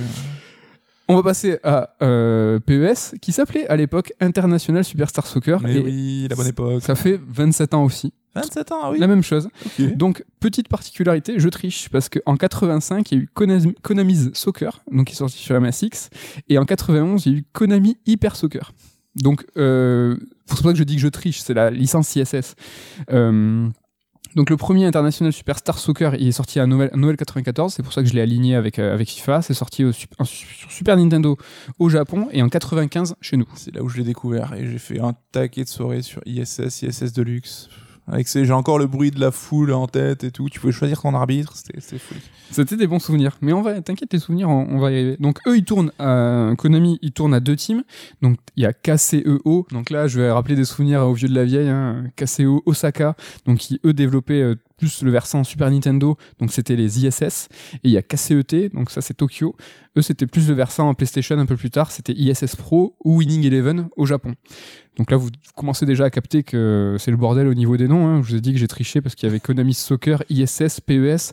Euh, c'est le bordel. En fait, en Winning Eleven au Japon, évidemment. Winning Eleven. Donc en Europe, euh, le premier PES c'est 2001, c'est le premier de la série, mais en fait il fait suite à, il fait suite à ISS Pro Evolution Soccer 2 euh, au Japon. Et en fait c'est le cinquième épisode euh, de Winning Eleven. Donc autant vous dire que je sais que vous avez rien compris à ce que je viens de dire, mais c'est le bordel en fait en termes de nom. En 2001, il y a eu la- le, le flux de tous les de tous les jeux qui sont sortis en même temps. À la base, je voulais vous faire un petit topo en vous disant en 2001 ce qui est sorti. T'avais des, des versions Final Mix, Winning Eleven, G League. Chez nous c'était PES, ISS Deluxe. J'ai arrêté parce que je trouve que ça a absolument aucun intérêt. Oui, parce que c'est vrai que t'avais la version Nintendo 64 euh, ISS qui était plus arcade et la version PlayStation PES qui était devenue plus simulation. Là, t'avais quand même déjà les deux. C'était les Ouais. deux studios, Osaka et Tokyo. C'est elle qui a pris un peu le, le pas du coup. Ouais. Donc du coup, en 2003, avec ISS 3, il y a KCEO, donc Osaka, euh, qui va s'arrêter. Il y a le regroupement des équipes suite au succès de PES. Donc c'est To- c'est Tokyo là qui va prendre le, lis- Mm. le lead. Le nom, les noms, c'est le bordel parce qu'au sein même de la première, de la branche hein, que je vous ai dit des 27 ans là, quand je, quand je- quand il y a eu la, ça a été 10 sans discontinuer. Il y a eu les ISS, tu vois, de 94 à 2003, et après ça s'est arrêté, ça s'appelait PES. Mm. Donc de 2001 à 2020. Mais de- en PES, de 2001 à 2006, c'était PES 1, 2, 3, 4, 5, 6. Et, à partir de- et après, à partir de 2006, ils se sont alignés comme FIFA à faire les années. 2007, Ah, 2008, C'est une 2009. connerie ça. Ça a donné une petite identité, je trouve. hein. Donc tu vois, au niveau des noms, c'est le bordel. Donc nous, on tient dans nos cœurs un PES, euh, le 3, le On 5. manquait des joueurs. PES hein. 5. le meilleur. Mais on a arrêté à PES 6 nous. hein. On va voir quand c'est qu'on a arrêté. J'ai essayé de trouver un petit peu les, euh, les souvenirs, d'aller chercher tout ça. Petite euh, et maintenant ça s'appelle donc, le, le bordel des noms n'est pas terminé parce que maintenant ça s'appelle eFootball PES. Donc Ah, voilà. Ils sont perdus là sur les noms. Donc tout ça pour dire que ça fait 27 ans que ça dure, mais il y a eu une pause en 2020 euh, avec justement ce eFootball qui sort pas en jeu définitif, qui sort juste une mise à jour euh, donc euh, de la version de l'année passée, Les effectifs, tout ça. quoi. les effectifs, tout ça, il y a des petits ajustements au niveau du gameplay. Donc tu as une version standard à 30 euros et une version édition club hein, si vous êtes fan du, Bar- du Barça, etc., qui est à 5 euros de plus. Putain, 30 balles, une mise à jour d'effectifs, ça fait un peu mal quand même. Ouais, mais en fait, c'est assez révélateur de la forme de la licence et surtout de la, des essais euh, commerciaux qui, qui tentent en fait en se disant est-ce que cette technique du marronnier tous les ans faire la même chose faire la même chose faire la même chose est-ce que ça fonctionne? Euh, faut- faut- voilà il- les PES avaient subi quelques difficultés au niveau des ventes. FIFA a toujours été de toute façon euh, lead dans le sens où enfin pas toujours mais euh, ils ont ils avaient pour eux la licence ils avaient euh, le nom des, des maillots etc Mais euh, c'est vrai que PES a été les meilleures simulations et ça a pris le pas. Enfin, c'est vrai qu'il y a eu une forte communauté qui s'est forgée là-dessus. Avec PES 5 et PES 6 qui sont respectivement les jeux les plus vendus en France leur année de sortie. C'était le bien culturel le, plus vendu Ouais. donc avant que FIFA revienne à partir de FIFA 2007, je crois, c'est là où FIFA a repris un petit peu du poil de la bête. Parce que la qualité du jeu était, était. Ouais, mais ça s'est croisé en fait, c'est ça sur les Ça qualités de jeu. Mais je sais pas si t'en parles aussi, mais PES a, ils ont tenté l'expérimentation en mode euh, gratos, free to play. Non, vas-y, ouais. ben voilà. ils ont sorti une version qui était gratuite, Mais c'était l'année. dans le choix d'équipe. Je crois que c'était les- enfin, l'année dernière, il y a eu ça, euh, Ouais, une version comme, free-to-play. euh, certains jeux de baston ont tenté ça aussi, euh, donc avec une version de base pour que tu puisses essayer le jeu. Et si tu veux plus de combattants ou plus d'équipes, bah, tu passes à la version payante. Mais c'est vrai que Konami et PES euh, se cherchent, hein, c'est vrai qu'ils ils luttent, hein, et eux, ils essayent de sortir de, de ce bourbier. Tout ça pour parler des ventes. euh, ce qui est important, hein, c'est la thune, hein, faut jamais l'oublier. Booba, hashtag Booba. Booba. euh, bon, ce qui est compliqué avec ces dernières versions, euh, donc là je vais vous parler des, des dernières versions de chacun, c'est que on est dans le démat. On en a souvent parlé dans les précédentes émissions. Maintenant, c'est les chiffres sont aux mains bah, de chaque constructeur. Et ils ont les plateformes pour les vendre en, en direct, donc bah, c'est assez chaud. On sait juste bah, ce que les éditeurs communiquent. On va les prendre chacun un par un. On sait qu'Assassin's Creed, c'est le meilleur lancement de la saga avec Valhalla, qui est le dernier en date. Euh, Call of, meilleur lancement de la saga pour Cold War aussi. Euh, Ils ont pour eux Assassin's Creed et Call of Duty de. On sait que c'est des chiffres qui sont favorisés par le multiplateforme. Donc là, ils ont été sur euh, toutes les machines et sur plusieurs générations. Donc ça, c'est pas à négliger. C'est aussi pour ça que ça fonctionne. FIFA, de son côté, euh, il est encore dans le top 3 en janvier des chiffres en France. Donc là, je vous donne les chiffres du sel, euh, j'en sais pas plus euh, ensuite. Mais de toute façon, ce qui est intéressant, c'est que ça, ça donne quand même un indicateur. FIFA, on est en janvier, Noël est passé, ils sont encore dans le top 3. PES de son côté, et on comprend pourquoi ils sont dans, la- dans les tentatives euh, diverses et variées, c'est ben, c'est que eux, ils ont été quatrième en France la semaine de lancement, Ouais. et c'est tout. Donc Ouais, ça a perdu de ouf, quoi. Enfin, Konami, il roulait sur l'or à l'époque avec ça, quoi. Après Konami, euh, on va pas ouvrir le débat, mais euh, l'utilisation des licences, l'exploitation du patrimoine, euh, ils sont pas au top et ils ont peut-être que PES aujourd'hui pour un peu tenir la branche de vidéo, sans parler. Ne vous inquiétez pas, des pachinko. Je sais ils ont des free-to-play au Japon aussi sur Yu-Gi-Oh et un jeu de baseball qui ramène de la thune. En 2020, ça, je pense que c'est assez rigolo, et on a sûrement vu les mêmes chiffres. C'est la, première fois depuis 7 ans que c'est pas un FIFA qui est top 1. C'est la première fois depuis 16 ans que c'est pas un FIFA, un Call of, un PES, donc qui est le cœur de notre sujet. Il y a eu deux exceptions, donc GTA en 2013 et Mario Kart Wii en 2008. Et donc le, le winner de 2020, on en a longuement parlé, c'est Animal Crossing. À quel point c'est important cet Animal Crossing, c'est que il détrône dans les exceptions GTA et Mario Kart. Donc euh, et Mario Kart oui, hein, par Mario mm. Kart euh, Double Dash, hein, c'est pas. Mais c'est vrai que, enfin ces licences-là, Call of, FIFA et euh, GTA sont symptomatiques. Enfin, c'est ces séries qui ont réussi à péter le plafond de verre du jeu vidéo pour devenir grand public et on dit tout le temps que t'as des mecs, c'est des joueurs de FIFA, genre ils achètent une PS4, une PS5, mais que pour jouer à FIFA ou que pour jouer à Call of. C'est devenu des phénomènes de société, quoi. Ouais, ouais. C'est clair, mais il faut pas les dénigrer. C'est vrai qu'on dit souvent, euh, allez, t'es un joueur de FIFA, t'achètes ta console et puis. Ouais, ouais, ouais. Bon, euh, bah, en tout cas, c'est vrai, mais en tout cas, ils sont importants, ils sont existants parce que bah, ils, restent encore euh, dans les tops des charts. Et nous, on est là, oui, il y a Bayonetta 3, qui sort et tout, alors que Bayonetta 3, ça fait même pas le million et tout monde s'en fout. Quoi. Nous, on se touche sur, sur 13 Sentinels qui, qui se vend à 250 000. Non, mais t'imagines, enfin, FIFA et Call of, c'est une blague à côté, tu vois. eux, ils font ça à Day One, enfin, Heure One, bref. Non, non, mais c'est une petite Sans compter tout ce qui génère aussi maintenant avec les achats des maths in-game, enfin le FIFA Ultimate Team, euh, le ah. mode euh, Call of, le mode en ligne. Enfin, ça c'est d'autres. Euh, ils ont trouvé des moyens de gagner encore plus. C'est d'autres considérations et ça va au-delà des chiffres de vente purs. Mais oui, oui, ils se font ils se font des trucs en or, quoi. Tu sais quoi? On va parler de la suite euh, et donc du coup de la lassitude des de la lassitude euh, des joueurs, de, de l'essorage des licences, tout ça. Et j'ai essayé de chercher dans nos souvenirs parce que pour le coup, bah, c'est vrai qu'on a grandi ensemble et donc du coup, je pense qu'on a on a à peu près la même. Enfin, je je sais qu'on a la même expérience. PES. Est-ce que tu te rappelles euh, On a, nous, euh, une rupture avec PES 6. Je pense que c'est là où on a arrêté. Euh... Alors moi, je me rappelle très bien pourquoi. C'est l'arrivée des cyborgs. Donc ces joueurs qui étaient ultra cheatés. Donc PES 6, Adriano, tu courais hein, physiquement, il faisait tomber tout le monde. Tu tirais du milieu terrain, ça rentrait. Là, pour moi, ça a été le début de la fin où je me suis dit, ok, c'est plus trop le jeu que j'aimais, c'était plus la simulation super exigeante. PS5 reste euh, inégalé à mon, dans mon cœur. PS. Donc voilà, nous on a basculé en 2006 donc avec PES 6. Je crois qu'on a on a un petit peu la, retenté l'année suivante, mais on a on a arrêté, on a. On a été euh, réticent à passer à FIFA hein, parce qu'on était des, vraiment des vrais défenseurs de PES. FIFA quand on était jeune, c'était le jeu où tu mettais 17-0, euh, tu faisais des retournées dans la surface, ça rentrait en lucarne. C'était une blague en fait. C'est ça. Et mm. du coup, on était un peu, on, on, se battait pour faire reconnaître PES et à un moment, on a dû bah, baisser les armes parce que l'achat devenait vraiment bon. quoi. L'achat partisan, on, soutenait PES, on soutenait le Japon, mais on a basculé un peu comme l'ensemble de notre vie euh, dans l'Occident. Hein. on fait un big up à l'équipe qui se fout de notre gueule.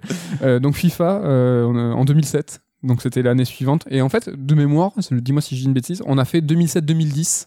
Et c'est en 2010 où on a, au-delà d'arrêter FIFA, c'est qu'on a arrêté, on a arrêté les jeux de foot. Hein. Je crois qu'on est. Euh, c'est vrai qu'on n'y touche plus du tout, mais ça fait quand même 10 ans carrément. Ça fait 10 ans qu'on a arrêté de. Alors que en termes de jeux multi avec les jeux de baston, enfin PES, on a ah, pas. On a fait des, combien d'après-midi, de soirées euh, uniquement avec les potes où on jouait qu'à ça quoi. Et, c'est deux jeux pour lesquels on ne jouait pas en solo. Non, on a euh, ouais, aucun intérêt quoi. Mais euh, moi je me rappelle trop avec nostalgie quand une nouvelle version de PES sortait et qu'on l'essayait et qu'on n'arrivait pas à jouer parce que ça changeait vraiment du tout au tout. Et des fois même on n'arrivait même pas à attraper la balle, le joueur il tournait autour parce que ça avait vraiment changé de maniabilité. Et c'était toujours des moments super euh, cool de découverte, de s'habituer à son nouveau gameplay. Euh. Et puis on était pointu, hein. c'était ah, putain il est plus rapide, euh, le, le, le, shooter non il marche plus parce qu'en en fait on essorait tellement les jeux qu'on arrivait à, en fait à, y voir les failles au bout d'un an et au bout d'un an à chaque fois on savait que si on tirait avec tel joueur de, de, de, tel endroit ça rentrait à coup sûr. On, Faisait, on faisait ce qu'on appelait des nights. Des nights. On était avec les potes et on on se retrouvait le soir et on passait toute la nuit à jouer ensemble. Donc on avait quoi, 15-16 ans à l'époque? Ouais. Et je me rappelle, PES, on en venait même à avoir deux télés. Je me rappelle chez moi, on avait fait ça dans ma chambre. On avait deux télés parce que comme ça, on pouvait jouer sans s'interrompre, machin. Les brutes. On faisait un peu de Mario Kart quand même. Ne nous jugez pas trop fort. Call of Duty. Euh, alors tu me diras toi, mais je, moi j'ai pas fait les trois premiers, donc euh, qui se, qui étaient uniquement, tu vois, sur la guerre, euh, les guerres mondiales, tout ça, blablabla. Ça, ça me branche pas trop. C'était un peu, alors je vais pas dire le FPS à papa, mais ça intéressait beaucoup moins les Call of quand c'était guerre, ça marchait évidemment, mais c'était plus, on connaissait des FPS comme ça, t'as vu Medal of Honor avant, c'est vraiment euh, Modern fait, Warfare qui a foutu la, la qui a vraiment marqué un, tournant quoi. C'est ça. J'ai pas fait World War 2 en, deux- en 2017 et du coup j'ai quand même tous fait euh, à partir de comme tu dis euh, Modern Warfare. T'as fait tous les, Je crois que euh, tout- du futur tous- machin. tous les gros je les ai fait ouais bah, Black Ops 4 que j'ai pas fait en solo parce que bah, il y en avait pas et donc Assassin's Creed là je pense qu'on a un parcours qui est un peu différent donc moi je les ai tous fait j'ai même fait Rogue euh, j'ai fait euh, bah, je veux dire on a écrit un livre sur Assassin's Creed donc heureusement qu'on en a fait quand on même la était, plus on était pointu, on a même fait la version DS et compagnie. version DS qui est un très bon Sonic-like. Franchement, Assassin's Creed 2 sur DS, euh, jouez-y, c'est un très bon Sonic. Euh, néanmoins, moi, à partir d'Origins, euh, Origins et Odyssey, Odyssey, j'y ai pas joué. Euh, genre, j'y ai pas touché. C'est la première fois que je touche pas un Assassin's Creed. Origins, je l'ai pas terminé. Et voilà. Euh, que j'ai fait euh, sur plus de 35 heures et que j'ai abandonné officiellement donc euh, je l'ai dit et je c'est vous- officiel. c'est officiel je pense que je ne le finirai pas parce qu'il parce qu'il est un petit peu trop long toi c'est un peu différent la trilogie quand même tu, tu l'as faite quoi Ouais, ben j'ai eu justement ce petit regain d'intérêt euh, avec cette euh, approche un petit peu différente, euh, sans dire nouvelle approche, parce que j'avais du coup lâché, j'ai fait Unity, et comme beaucoup, ça a été l'épisode où ça m'a saoulé, euh, trop de bugs, euh, la même chose encore et encore. Donc je n'ai pas fait euh, celui d'après, le Syndicate, voilà. Que j'ai, lui, je l'ai pas touché. Putain, t'as raison. qui était à Londres. Parce que moi j'ai fait Rogue, mais Syndicate je l'ai commencé et euh, comme, Ori- enfin, comme Origin, lui non, lui je l'ai arrêté parce que c'était nul. Franchement j'y ai joué, j'ai fait c'est Bah. Syndicate a unanimement reconnu parmi les canons comme vraiment le plus mauvais Assassin's Creed. euh. Alors que Unity, j'en ai encore aujourd'hui des excellents souvenirs. Je, enfin, dans ma tête, il est trop beau. Genre, euh, Il est trop beau, même aujourd'hui encore. D'ailleurs, des mecs qui le font tourner sur Series X et PS5 euh, à 60 FPS et tout, c'est ce qui lui manquait un petit peu, la fluidité. Mais il avait une approche graphique qui était canon, une des des effets de lumière de ouf. Enfin, il reste super beau. Et avec après, à partir de Origins, ils ont développé une autre approche, donc un jeu beaucoup plus vaste, donc euh, techniquement plus compliqué d'avoir un rendu équivalent.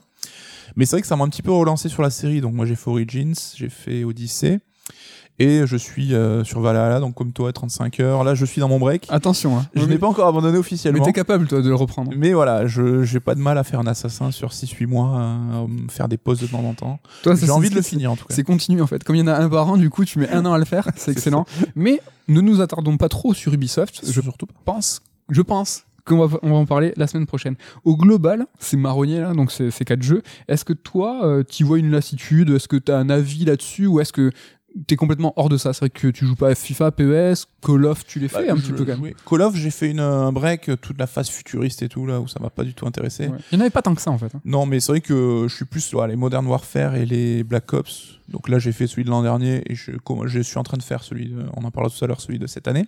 Cold War.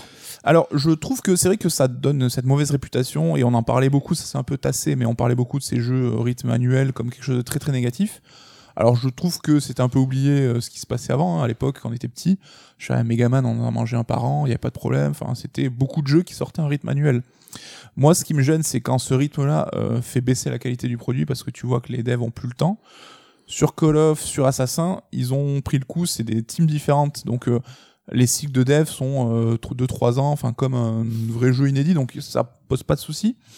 Je trouve qu'un an, ça laisse quand même le choix, le temps de, de passer à autre chose et d'être content quand le, le Maroni revient. Enfin, après, oui, Assassin, je trouve que les pauses peuvent amener, euh, tu vois, un côté, on fait le bilan, on passe sur une nouvelle démarche comme avant Origins. Mais à voir si euh, une nouvelle Assassin qui sort fin d'année cette année-là euh, et qu'eux il apporte des innovations et qu'il a l'air cool, je serais satisfait, tu vois. Il y a des côtés positifs au marronnier. Bon, on est un peu moins Ouais, attaché euh, au Call of Duty, mais en tout cas pour ce qui est de Assassin's Creed, euh, moi je sais que j'apprécie à chaque fois ce fameux reveal, de savoir quel est le héros, Mm. quel est Le le settings, C'est vrai que ça c'est super appréciable tous les ans de se dire mais où est-ce que ça va, essayer de, de, de faire des, des plans sur la comète en se disant, en imaginant quoi. Ça c'est vrai que c'est un côté assez positif. Ouais, c'est comme un film Star Wars par an, moi ça m'allait très bien. Ça m'allait très bien.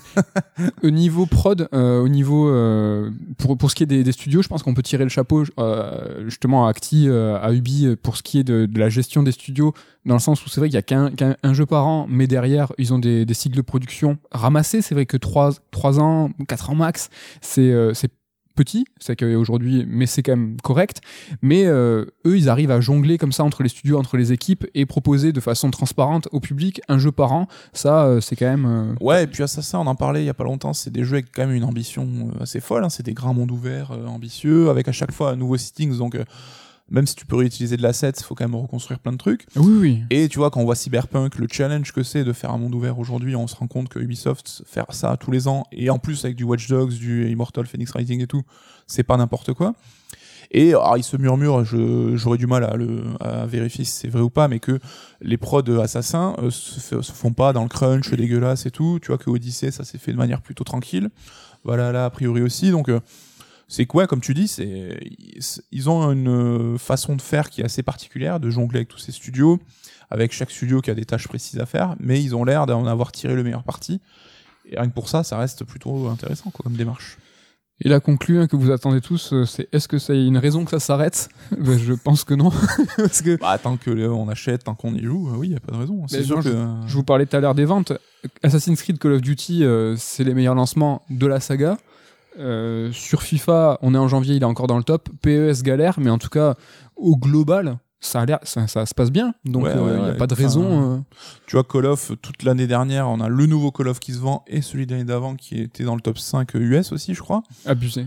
Donc euh, oui, après, euh, enfin, j'ai l'impression qu'il y a eu un petit, euh, tu vois, on a eu des, des critiques, euh, que ça tourne en rond, que ça manquait de renouvellement. Assassin, j'ai l'impression qu'ils ont su les écouter, repartir sur un nouveau cycle. Euh, Call of, depuis l'an dernier, j'ai l'impression qu'il y a un petit peu plus de sérieux aussi mis. Enfin, c'est vrai que nous, Call of, on parle du solo, hein, parce qu'on joue pas du tout au multi.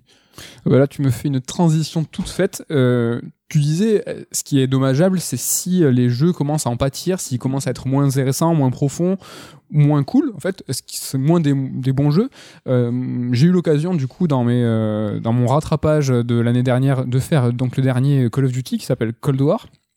Ça va être l'occasion pour moi de vous en parler. Euh, et spoiler, franchement, j'ai trouvé ça trop cool. Et je vais vous parler ici uniquement du solo, parce que ben, je joue pas du tout en multi, euh, toi non plus, coucou. Donc, euh, euh, On est ce genre de mec. On est ce genre de 5% mec. qui achètent Call of pour jouer au solo. donc c'est un donc le mode solo, il fait moins de 5 heures, c'est tout à fait habituel. Première chose, euh, ça reste la misère à installer. Je sais pas si tu as eu des di- difficultés sur celui-là, mais sur le alors, précédent. J'en ai chié l'an dernier, cette année, ça a été euh, seamless. C'est vrai, ça s'est Ah bien ouais. passé. Moi, j'ai eu des parce qu'en fait, ils essayent de bien faire dans le sens où tu peux quand même choisir euh, de télécharger le mode zombie, le, le mode multi, le mode solo. Mais en fait, le mode solo, il s'appelle pas solo, il s'appelle pas campagne. Enfin, moi, j'ai j'ai rien compris. C'est un- ça s'installe par brique en fait. Oui. Tu peux choisir quelle brique privilégier pour genre t'es pressé, tu veux commencer à jouer direct au multi, tu privilégies d'abord d'installer le multi. Ouais, ça, je l'avais compris, mais moi, en fait, moi, j'ai pas su bien cibler le solo. Et Je euh, crois qu'aucun des trois c'est le solo en fait. Voilà. Qui te propose. C'est ça. Et du coup, j'avais les trois. Heureusement, euh, la fibre est là. Et donc, du coup, ça m'a saoulé. J'ai tout téléchargé. Ça a mis 5 minutes. Donc, ça, c'est cool. Mais tu vois, si, t'étais dans une posi- enfin, si j'avais été dans une position avec une connexion euh, toute claquée, j'aurais été deg. Parce que j'aurais été fébrile en me disant là, le choix que je fais, ça va conditionner les 48 prochaines heures. Tu vois. On sait qu'il y a des gens qui ont des. Mais des je pense qu'ils te soumettent même pas le solo parce qu'ils savent qu'il y a peu de gens qui jouent pour le solo. C'est à euh, ce point-là, ouais. Là, tu vois, j'ai tout installé. Quand j'ai lancé le jeu, ben, j'avais toutes les options disponibles. Alors que l'an dernier, L'an dernier, j'arrive sur. euh, c'était un jeu, joué- un jeu dans le jeu quand même. J'ai joué bien après, donc euh, il y avait déjà le le free to le comment il s'appelle leur jeu Battle Royale. euh, À qui? à À Call Call of Duty qui arrivait après coup et qui s'intègre en fait dans ton expérience. Et du coup, il m'avait installé le multi, mais il me trouvait pas le solo en fait, et j'ai dû aller dans les extensions du menu de la console pour aller euh, spécifiquement chercher le solo pour l'installer. Franchement, j'ai mis deux heures, j'étais deg. Mister Robot, quoi. T'avais un peu claqué le truc. Ah, mais vu le temps que j'ai mis, c'était l'anti Mister Robot justement. mais- Un petit rappel aussi, euh, nous on y joue en janvier à ce Call of Duty. Euh, au moment du lancement, il y a eu quelques problèmes. Rappelez-vous, ou en tout cas on va vous le rappeler, c'est que si euh, tu téléchargeais la version de Call of Duty sur sur Xbox, donc Xbox One, et que tu vous comptais y jouer sur Series X, eh ben en fait euh, le, le jeu euh, enfin écrasait pas ta, Ouais, c'était un peu la merde. Il se faisait pas la mise à jour next gen il automatiquement. te faisait pas la mise à jour et surtout il, il- enfin tu pouvais pas la faire le seul moyen de le faire c'était de d'effacer ta euh, ton fichier ta sauvegarde tout ou peut-être tu pouvais garder ta sauvegarde mais il fallait fichier il fallait effacer le fichier source Ouais. et en fait il fallait retélécharger donc là moi sur PlayStation ça s'est super bien On passé joue sur PS5 tous les deux. ouais donc ça s'est super bien passé ce mode solo euh, que vous dire hormis que, ça s- que c'est un jeu d'action complètement décomplexé c'est d'une c'est d'une AOAC ultra scriptée C'est Call of. euh, C'est du Call of, euh, euh, pur jus. Il y a beaucoup de situations différentes, ça c'est chouette. Euh, moi, ce que j'ai beaucoup apprécié aussi, c'est le contexte. Donc là, on est Cold War, on est pendant la, la guerre froide. Et ce qui est super sympa, c'est que ben, si on- je vous dis pas que c'est un Call of Duty, je pourrais vous dire que c'est un jeu d'espionnage dans les années 80. Et c'est trop bien. C'est-à-dire que si ce contexte, vous, vous aimez bien l'infiltration, mais toujours en mode FPS, hein, et surtout ce contexte de guerre froide d'espionnage, de, de, de complet, enfin de, Oui. de combine. Petit dépaysement, euh, Berlin-Est, avec euh, la top euh, qui t'a trahi, machin. Ça pourrait être un James Bond ou un Mission Impossible spin-off un peu musc- musclé parce qu'il y a quand même du gun, mais il y a quand même beaucoup d'infiltration et surtout euh, ces phases en fait où les mecs, où tous les personnages se regroupent, ils forment leur plan, tu peux aller consulter des, des documents et tout, ça c'est super intéressant. Ça, c'est une nouveauté, hein, où t'as un sort de hub où ton équipe Ouais. se réunit et on te propose des missions, de checker des indices. T'as même des missions secondaires, un truc Ouais. euh, qui est assez neuf pour la série. C'est ça. T'as beaucoup de voyages aussi, ça j'ai apprécié. Bon, donc toujours pareil, hein, le mode solo il fait moins de 5 heures. Euh, T'as moins d'une dizaine de missions, euh, mais il y a quand même beaucoup de voyages. T'as beaucoup de dépaysements, euh, ça c'est super, ça c'est j'ai vachement apprécié. Je vous ai parlé aussi des différences de situation. T'as des phases en véhicule, t'as des phases d'infiltration, t'as des phases de shoot, et ça en fait c'est chouette parce que hum, c'est quelque chose qui est aujourd'hui devenu assez rare Mm. d'avoir une, une pluralité, une multiplicité en fait de situations et de gameplay différents dans un jeu. Tout ça, ça se comprend en fait. C'est qu'aujourd'hui les moteurs sont si gourmands, si complexes à coder, euh, ils demandent tant de ressources que c'est difficile pour un studio de dire ben, pour une phase de jeu. Là, c'est un jeu qui dure 5 heures, mais imaginons un jeu qui en dure 10, qui en dure 20.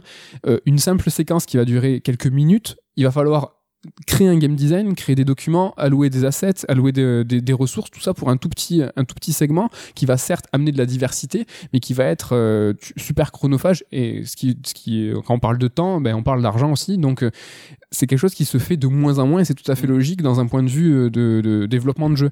Alors qu'à l'époque, ne serait-ce que PlayStation, même PlayStation 2, ben, les jeux se faisaient à des, des équipes qui étaient plus restreintes. Alors là, si vous remontez à l'époque de la Super Nintendo, de la Game Boy et tout, c'était encore plus le cas. Mais prenons cet exemple-là. C'était possible d'allouer en fait euh, des, euh, des équipes pour un tout petit segment de jeu. La pluralité de gameplay à l'époque, c'était quelque chose qui était mortel, quoi. Ouais. Et c'était c'était super appréciable. Mais ce que je veux dire, c'est que c'est là dans Call of Duty Cold War, il y en a, c'est chouette. Tu vas, tu vas pouvoir piloter. euh, Je spoil pas trop parce que du coup il y en a pas trop, mais tu peux piloter des véhicules, t'as des, différentes séquences. Et ça c'est chouette. Moi je trouve ça super appréciable. Quoi. Ouais, et euh, c'est en fait le monde a changé, mais Call of n'a pas changé, donc il est devenu C'est beau. un peu old school, mais euh, le, du bon côté old school, quoi, le côté euh, pas péjoratif. en fait. C'est ça. Alors moi ça m'a fait penser à un jeu qui s'appelle James Bond Key to Double qui est sorti sur PS2, Xbox et GameCube. Je l'adore Ah, ce jeu. cool, ouais. Et c'est en fait, c'est matez-vous des vidéos, mais en gros, c'était l'époque Pierce Brosnan. Et euh, t'avais à chaque niveau, ou au, même, au sein même de chaque niveau, parfois des changements de gameplay, de situation. C'est que tu pouvais commencer ton jeu en mode euh, TPS, il prenait une voiture, hop, c'était un jeu de voiture. Euh, le début de la mission suivante, euh, tu te faisais larguer d'un hélicoptère, ou t'as une phase de gameplay en chute libre. Tu arrives, ou t'as une phase euh, FPS, etc., etc., etc. Et là, c'est sur tout le jeu comme ça. Et t'as cette surprise et ce d'avoir ce nouveau gameplay, cette nouvelle situation, et t'avais qu'une envie, c'était finir le niveau en te disant mais qu'est-ce que va- qu'est-ce que me réserve la suite? Ouais, comme le Mission Impossible sur Nintendo 64. hein, Comme le Mission- évoqué la licence. C'est un jeu qui est très décrié parce qu'il est blindé de défauts, mais moi c'est un jeu que j'adore Oui. et euh, qui a taqué de, de gameplay différents et chaque mission c'est une approche différente. Euh, Donc là, toute proportion gardée, euh, c'est le cas de, de Cold War, de ce Call of Duty. ouais, vous emballez pas de ouf. Vous hein, emballez pas. euh, c'est jamais très profond dans le gameplay. C'est jamais très long, mais de, ne serait-ce que de le voir, enfin, tu vois, de, de conduire un véhicule, toi tu as fait, c'est au début du jeu, Mm. je trouve ça un peu étonnant. Tu te dis, ah, il- et c'est propre, c'est beau, euh, ça marche, et tu te dis, tiens, c'est chouette. Et ils ont fait ça sur un, donc, euh, je sais pas, c'est une séquence de jeu qui dure 10 minutes sur un jeu qui en fait 5 heures. Et voilà, ils ont quand même développé un semblant de moteur euh, physique, etc., etc. Donc ça, c'est chouette, et ça se, ça, se, ça se répète à quelques occasions. Donc ça, j'ai trouvé ça mortel. Cold War, pourquoi je l'ai apprécié Je trouve qu'il a quelque part un peu des prétentions narratives euh, dans sa forme de FPS. Donc pareil, ça va pas péter super loin, mais ça, vers la fin du jeu, je vous en dis pas plus, mais t'as quelque chose qui peut faire penser à du Super Giant hum, dans la narration. là là. Mais euh, enfin, moi j'en suis qu'à la moitié du jeu, mais tu vois, t'as des choix, on te laisse le choix des réponses. Tu peux choisir de sauver, sacrifier des gens. Tu sens qu'ils essaient d'impliquer le joueur. Je, alors je vois pas ce que tu veux dire, mais je commence à voir une démarche derrière qui me fait penser. T'as deux trois, t'as deux trois séquences où vraiment ils ont des prétentions narratives où ils se disent voilà je vais vous avec donc avec le format FPS Mm. en disant bah, avec ce format FPS je vais vous raconter une histoire bah, d'une certaine façon et là quand je vous parle de Super Giant voilà euh, pensez aux voix off pensez euh, euh, ouais, franchement, euh, elle est super cette, cette mission. Euh, Après, il y a un truc chelou, c'est que du coup, ton héros, ils en ont fait un link, une coquille vide, qui, genre, quand tu choisis tes dialogues, tu ne parles pas, on n'entend pas ta voix. alors, Mais j'imagine qu'il y a peut-être quelque chose qui va en découler. euh. Et moi, c'est vraiment un gros, gros point noir pour moi, c'est que ton héros n'a pas de doublage. Mm. Et ça, je trouve que, enfin, le jeu est court. Euh, des lignes de dialogue. Donc t'as souvent des choix, mais des, des lignes de dialogue ne sont pas aussi. euh, T'as pas euh, 8000 signes, hein, c'est pas un, jeu Quantic Dream. Donc je comprends pas pourquoi ils ont pas, euh, tu vois, fait une ligne, enfin un doubleur masculin, un doubleur féminin, parce que c'est vrai que dans le jeu, Tu peux choisir le genre. tu hein. peux choisir le genre, tu peux même choisir non binaire. Mm. Ce qui est intéressant, c'est de savoir que, enfin, je pense pas que dans les années 80 il y avait ce genre de considération, mais bon, c'est chouette, au moins c'est proposé. Mm.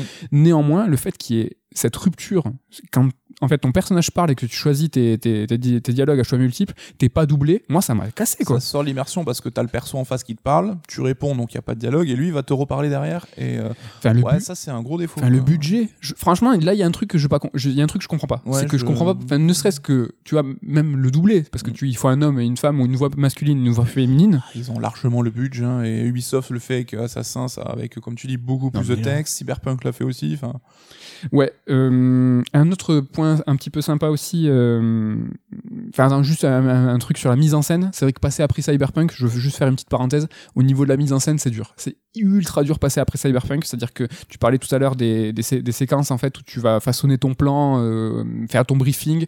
Tu as la liberté de bouger où tu veux, et là tu peux t'amuser à faire déjà d'un n'importe quoi. Tu peux tourner autour des personnages qui te parlent et qui vont en fait sont en train de te faire ton briefing. Cyberpunk, c'est l'un des points positifs et une des révolutions de mise en scène. Ça, c'est un peu raide. Je sais pas si t'as eu ce choc-là, Bah, moi... ça m'a pas choqué parce que c'était euh, le jeu vidéo jusqu'à maintenant tu vois et c'est juste qu'il y a pas de mise en scène en fait quasiment. Oui, mais c'est ça. mais c'est exactement ça. Tu le dis mieux que moi. C'est qu'il n'y a pas de mise en scène. Enfin, Ah oui, ça a ce côté un peu old school comme on disait tout à l'heure, tu vois.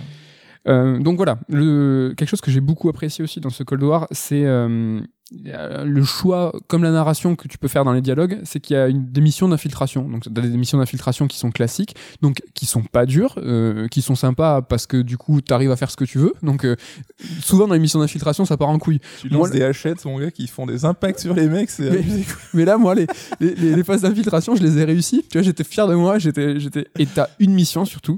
Pareil, je vous en dis pas trop parce que le jeu fait 5 heures, certes, mais t'as un peu du Hitman light. Alors, Ouais. mais tu vois, à chaque fois, je m'emballe parce que le jeu m'a plu. Donc, euh, calmons-nous. Mais là, en fait, t'as une, à un moment, t'as une, une mission à résoudre où tu peux pas sortir les guns et jouer le, le bourrinage. Et t'as peut-être, je crois, 3-4 alternatives. Euh, et, tu, et, et c'est même indiqué dans ta, dans ta map en fait. Quand tu ouvres ta map, on te dit bah, si tu vas euh, par exemple en haut à droite de la map, tu vas pouvoir résoudre ton, ton, ta mission de telle manière. Ah oui, donc c'est vraiment Hitman, quoi. C'est vraiment En Hitman. opportunité débloquée. euh, Exactement.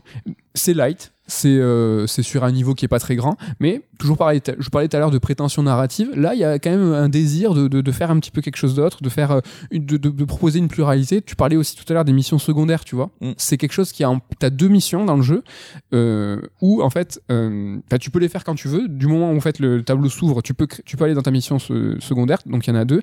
Tu peux les finir, mais si tu finis pas le jeu avant euh, et tu, ré- tu récoltes pas des indices tout au long du jeu, tu ne vas pas résoudre en fait euh, tes deux missions secondaires à 100%. Par exemple, dans une des deux, tu dois décrypter une cassette. Tu dois trouver tout au, tout au long du jeu des indices qui vont te permettre de décrypter ta cassette. Si tu arrives, tu feras ta mission secondaire à 100% et tu auras une fin qui est un peu différente.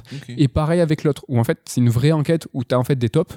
Tu as, 8, huit prétendants euh, qui te disent bah, c'est potentiellement les tops. Et en fait, pareil, pendant tout le jeu, il va falloir que tu fouilles, que tu récoltes des indices et euh, que, tu, euh, bah, que tu scrutes. hein. Alors pareil, c'est- si vous réfléchissez deux secondes, ça va ultra vite et tu vas pouvoir cibler. Le, le jeu te dit pas si t'as tort ou raison. Mhm. Tu dis bah, les trois tops c'est ça, ça, ça. Tu lances ta mission et tu sauras après si t'as eu raison ou pas. Elle est noire peu. C'est un peu les noirs. Euh, elle elle- ça, on se marre parce qu'évidemment, c'est des, des gimmicks plus que des gameplays poussés, mais tu sens qu'ils ont, ils ont eu envie de se poser, d'apporter un peu de fraîcheur quand même. Quoi. Ouais, et c'est efficace. À l'image de ce Call of Duty, c'est que ça, c'est pas révolutionnaire, mais ça fonctionne et c'est plutôt, euh, c'est plutôt super agréable. Euh, le, un autre truc, le jeu est assez joli. Il y a deux trois Ouais, plans. Euh, donc nous on y joue sur PS5. C'est Et déjà l'an dernier, je l'avais trouvé, c'était un nouveau moteur, je l'avais trouvé super beau, les visages sont canons, les éclairages sont ouf, et du coup là sur PS5, euh, c'est encore plus joli quoi. C'est Le- pas un jeu next gen next gen non plus, mais euh, Non, non, non. Le son, je l'ai trouvé ultra impressionnant. Euh, là, pour le coup, si vous avez une petite barre de son et pas des voisins chiants, montez, parce que vraiment, ça, c'est mortel. Et un, un point aussi très sympa, c'est ces fameuses gâchettes adaptatives. Qu'est-ce que t'en as pensé? Moi, j'ai trouvé, j'ai trouvé ça. euh, C'est super rigolo. ouais. C'est euh, un détail parce qu'on peut faire sans, mais ça rajoute évidemment de l'immersion. C'est super ludique. Donc, euh, bah, tu sens la pression qui change en fonction de tes armes aussi. Les mitraillettes, ça te crée un petit impact dans ton bouton. Enfin, c'est rigolo. Même les vibrations HD sont plutôt sympatoches. Tu as des fois monter dans le métro, tu sens un petit peu le roulis du truc. Ouais, ça ajoute euh, un plus. Ça cool. ajoute à l'immersion. Moi, j'ai trouvé ça aussi euh, assez effi- efficace. Ça contribue à l'impact des armes, au recul que tu as. C'est vrai que c'est d'autant plus efficace, comme je viens de le dire, avec le son euh, qui se met par-dessus. Mm. Pour rigoler, euh, j'ai euh, téléchargé Black, donc qui est disponible aussi sur Game Pass. Tu te rappelles pas Black? Black. Le ah, le FPS. FPS de l'époque là? Ouais. Attends, il date d'il y a 15 ans. lui. Ouais, ouais, sur Xbox One, en fait, il est dispo. Et euh, rappelle-toi, je crois il y a 15 ans, on avait écrit un truc sur Console Syndrome, le On voulait magazine. en faire une couve d'ailleurs, puis on s'était ravisé. C'était une couve black, il y avait rien à faire. Et donc moi j'avais fait un papier, euh, l'ado rebelle, j'avais dit mais à quoi ça sert? Parce qu'en fait la prétention de- du jeu Black c'était de retranscrire au mieux le- la sensation de, de manipuler une arme. Et j'avais dit que c'était complètement con, que euh, elle évolutionne quoi, tu vois. Il y a pas un délire où euh, tout, tu pouvais faire des trous partout. euh, Ouais, un peu à la un Soldier of Fortune. Vite fait. Ouais, quoi. Red Faction aussi. Et franchement, bah, pff, ça a plus rien à voir. quoi. C'est que c'est c'est tout claqué. Mais bon, tout ça pour dire que les évolutions aujourd'hui au-delà de graphique, c'est que euh, tu vois ce, ce recul que tu as dans les gâchettes, ce son euh, contribue à, à l'immersion. Donc euh, évidemment, avoir une simulation de guerre ou de, ça peut être hyper rebutant. Il y a des gens qui peuvent dire, mais non, moi je touche pas à ça. Ils auront raison. Néanmoins, ce contexte-là d'espionnage, de, de, de, de guerre froide, moi j'ai trouvé ça super agréable et je suis plus enclin à défoncer, tu vois, des Allemands dans un contexte, euh, des Russes, pardon, dans un contexte de guerre froide, que bizarrement des Allemands euh, dans un contexte de guerre mondiale. Je je- j'aime pas trop. Moi, je, moi, ça me plaît moins. Bon, c'est le côté guerre mondiale qui te parle Ouais, le côté euh. guerre mondiale, vraiment, tu vois, la boue, euh, les tranchées. qu'on l'a déjà écumé aussi un paquet de fois dans Ouais. plein de jeux. euh. Là, euh, moi, j'ai pris ça pas comme un Call of. Je me suis dit, c'est un jeu d'espionnage en FPS et j'ai kiffé. Mais c'est un manège Call of, hein. on- ça a toujours été ça. C'est tu montes dedans, tu sais pourquoi tu vas, t'as ton petit rail de sensation, ça dure 5 heures. Alors tout le côté euh, patriotisme et compagnie, on s'en bat les couilles, Oui, ça oui. c'est toujours été de la merde. Mais euh, voilà, c'est fun, tu sais pourquoi tu vas et t'es pas surpris. Quoi. Le pseudo euh, Robert Redford, je le trouve trop classe. Et ça, c'est quelque chose qui est habituel dans les Call of, c'est que t'as toujours un, un mentor, un sidekick. euh, Et là, en fait, euh, c'est ce pseudo. euh, C'est même Brad Pitt, tendance euh, Once Upon a Time in Hollywood. hein. C'est vrai. Et, et du coup, ça lui donne un petit côté, un petit côté attachant. Il y a des rebondissements. Finissez le jeu. Ça Ouais, puis t'as Ronald Reagan qui vient de taper la, la Cosette, euh, super bien fait. Enfin, ouais, c'est rigolo, mais faut le prendre avec un peu de recul, un peu de second degré, je pense. Voilà. Donc, ça fait le café. Quoi. ça fait, ça fait le café. Ça pourrait paraître choquant de se dire euh, qu'on conseille un mode solo à 70 boules ou 80 euros. Je sais pas. Parce que c'est vrai que si vous, vous l'achetez que pour ça, ça peut être court. Ça Ouais. peut être, euh, Après, enfin, moi, j'ai jamais été fan du débat euh, durée de vie, thune. Enfin, chacun euh, gère son budget comme il entend. Tu vois. Et si un mec se dit, je peux me claquer 70 balles pour me faire mon Call of en solo, bah, grand bien lui fasse et voilà quoi. Et ce qui est appréciable, c'est que il faut vraiment savoir que c'est le, le- le- c'est par la petite porte là, c'est que Acti, le gros du développement, c'est le mode multi, c'est le battle royale qui a fait un carnage. Mm. C'est ça qui compte en fait pour oui, oui, pour c'est les Treyarch. pour- le suivi. Là, le solo, enfin. ils le- J'ai l'impression qu'ils font, qu'ils donnent parce que les gens le demandent, mais il est pas tant joué. C'est juste Oui. que pour Black Ops 4, il y avait eu une levée de bouclier et je pense que ça montre que les gens sont quand même attachés parce que l'année justement où ils l'ont pas fait ben, ça a un peu gueulé et malgré tout euh, ça respire la thune hein, le solo quoi tu te dis pas c'est un truc qu'ils font avec euh, le reste du budget hein. c'est vrai, c'est vrai. C'est quelque part un petit porte-étendard aussi. ouais ouais Voilà pour les marronniers qui se termine finalement par une petite roco Cold War euh, tranquillement. hein, on va pas se je l'ai mentir. pas vu venir celle-là bah ouais non. C'est pour mes gars sûrs du Japon. euh, donc Archeon, hein, tu vois, ça, joue au FPS. On, est là, on est présent. Mais voilà pour cette semaine pour le Red Alert. On vous a parlé de, Switch HD Pro 2 et de Call of Duty euh, marronnier. La semaine prochaine, Nico, est-ce que tu as un programme, quelque chose à nous teaser? Pas du tout euh, comme je pense être souvent le cas parce que je me décide un petit peu au dernier moment donc euh, à voir en Ah, fonction de l'actu ouais. euh, les jeux oh, j'ai pas trop de plans euh, On sera on le combien la semaine prochaine je suis sur Hades tu vois aussi moi je fais mes devoirs de l'an dernier Ouais. et je kiffe mais de ouf Ouais. Ouais, donc là j'ai fait un petit break le temps de finir Demon Souls, donc ça y est. Et Hades, euh, j'adore, euh, j'ai toujours Yakuza 7 sur le feu, euh, à voir, à voir. Ouais, en fonction de Et l'actu. éventuellement tester le jeu dont tu risques de parler la semaine prochaine, je pense. Ah Bah oui, moi je pense que je vais vous parler d'Ubisoft. Euh, donc voilà, euh, j'espère que vous avez kiffé. Nous, on a apprécié l'occasion de faire la bise et de remercier la team, Ken, Damien et Ludo, de vous remercier à vous et de vous dire à la semaine prochaine. Salut, bye bye. Bye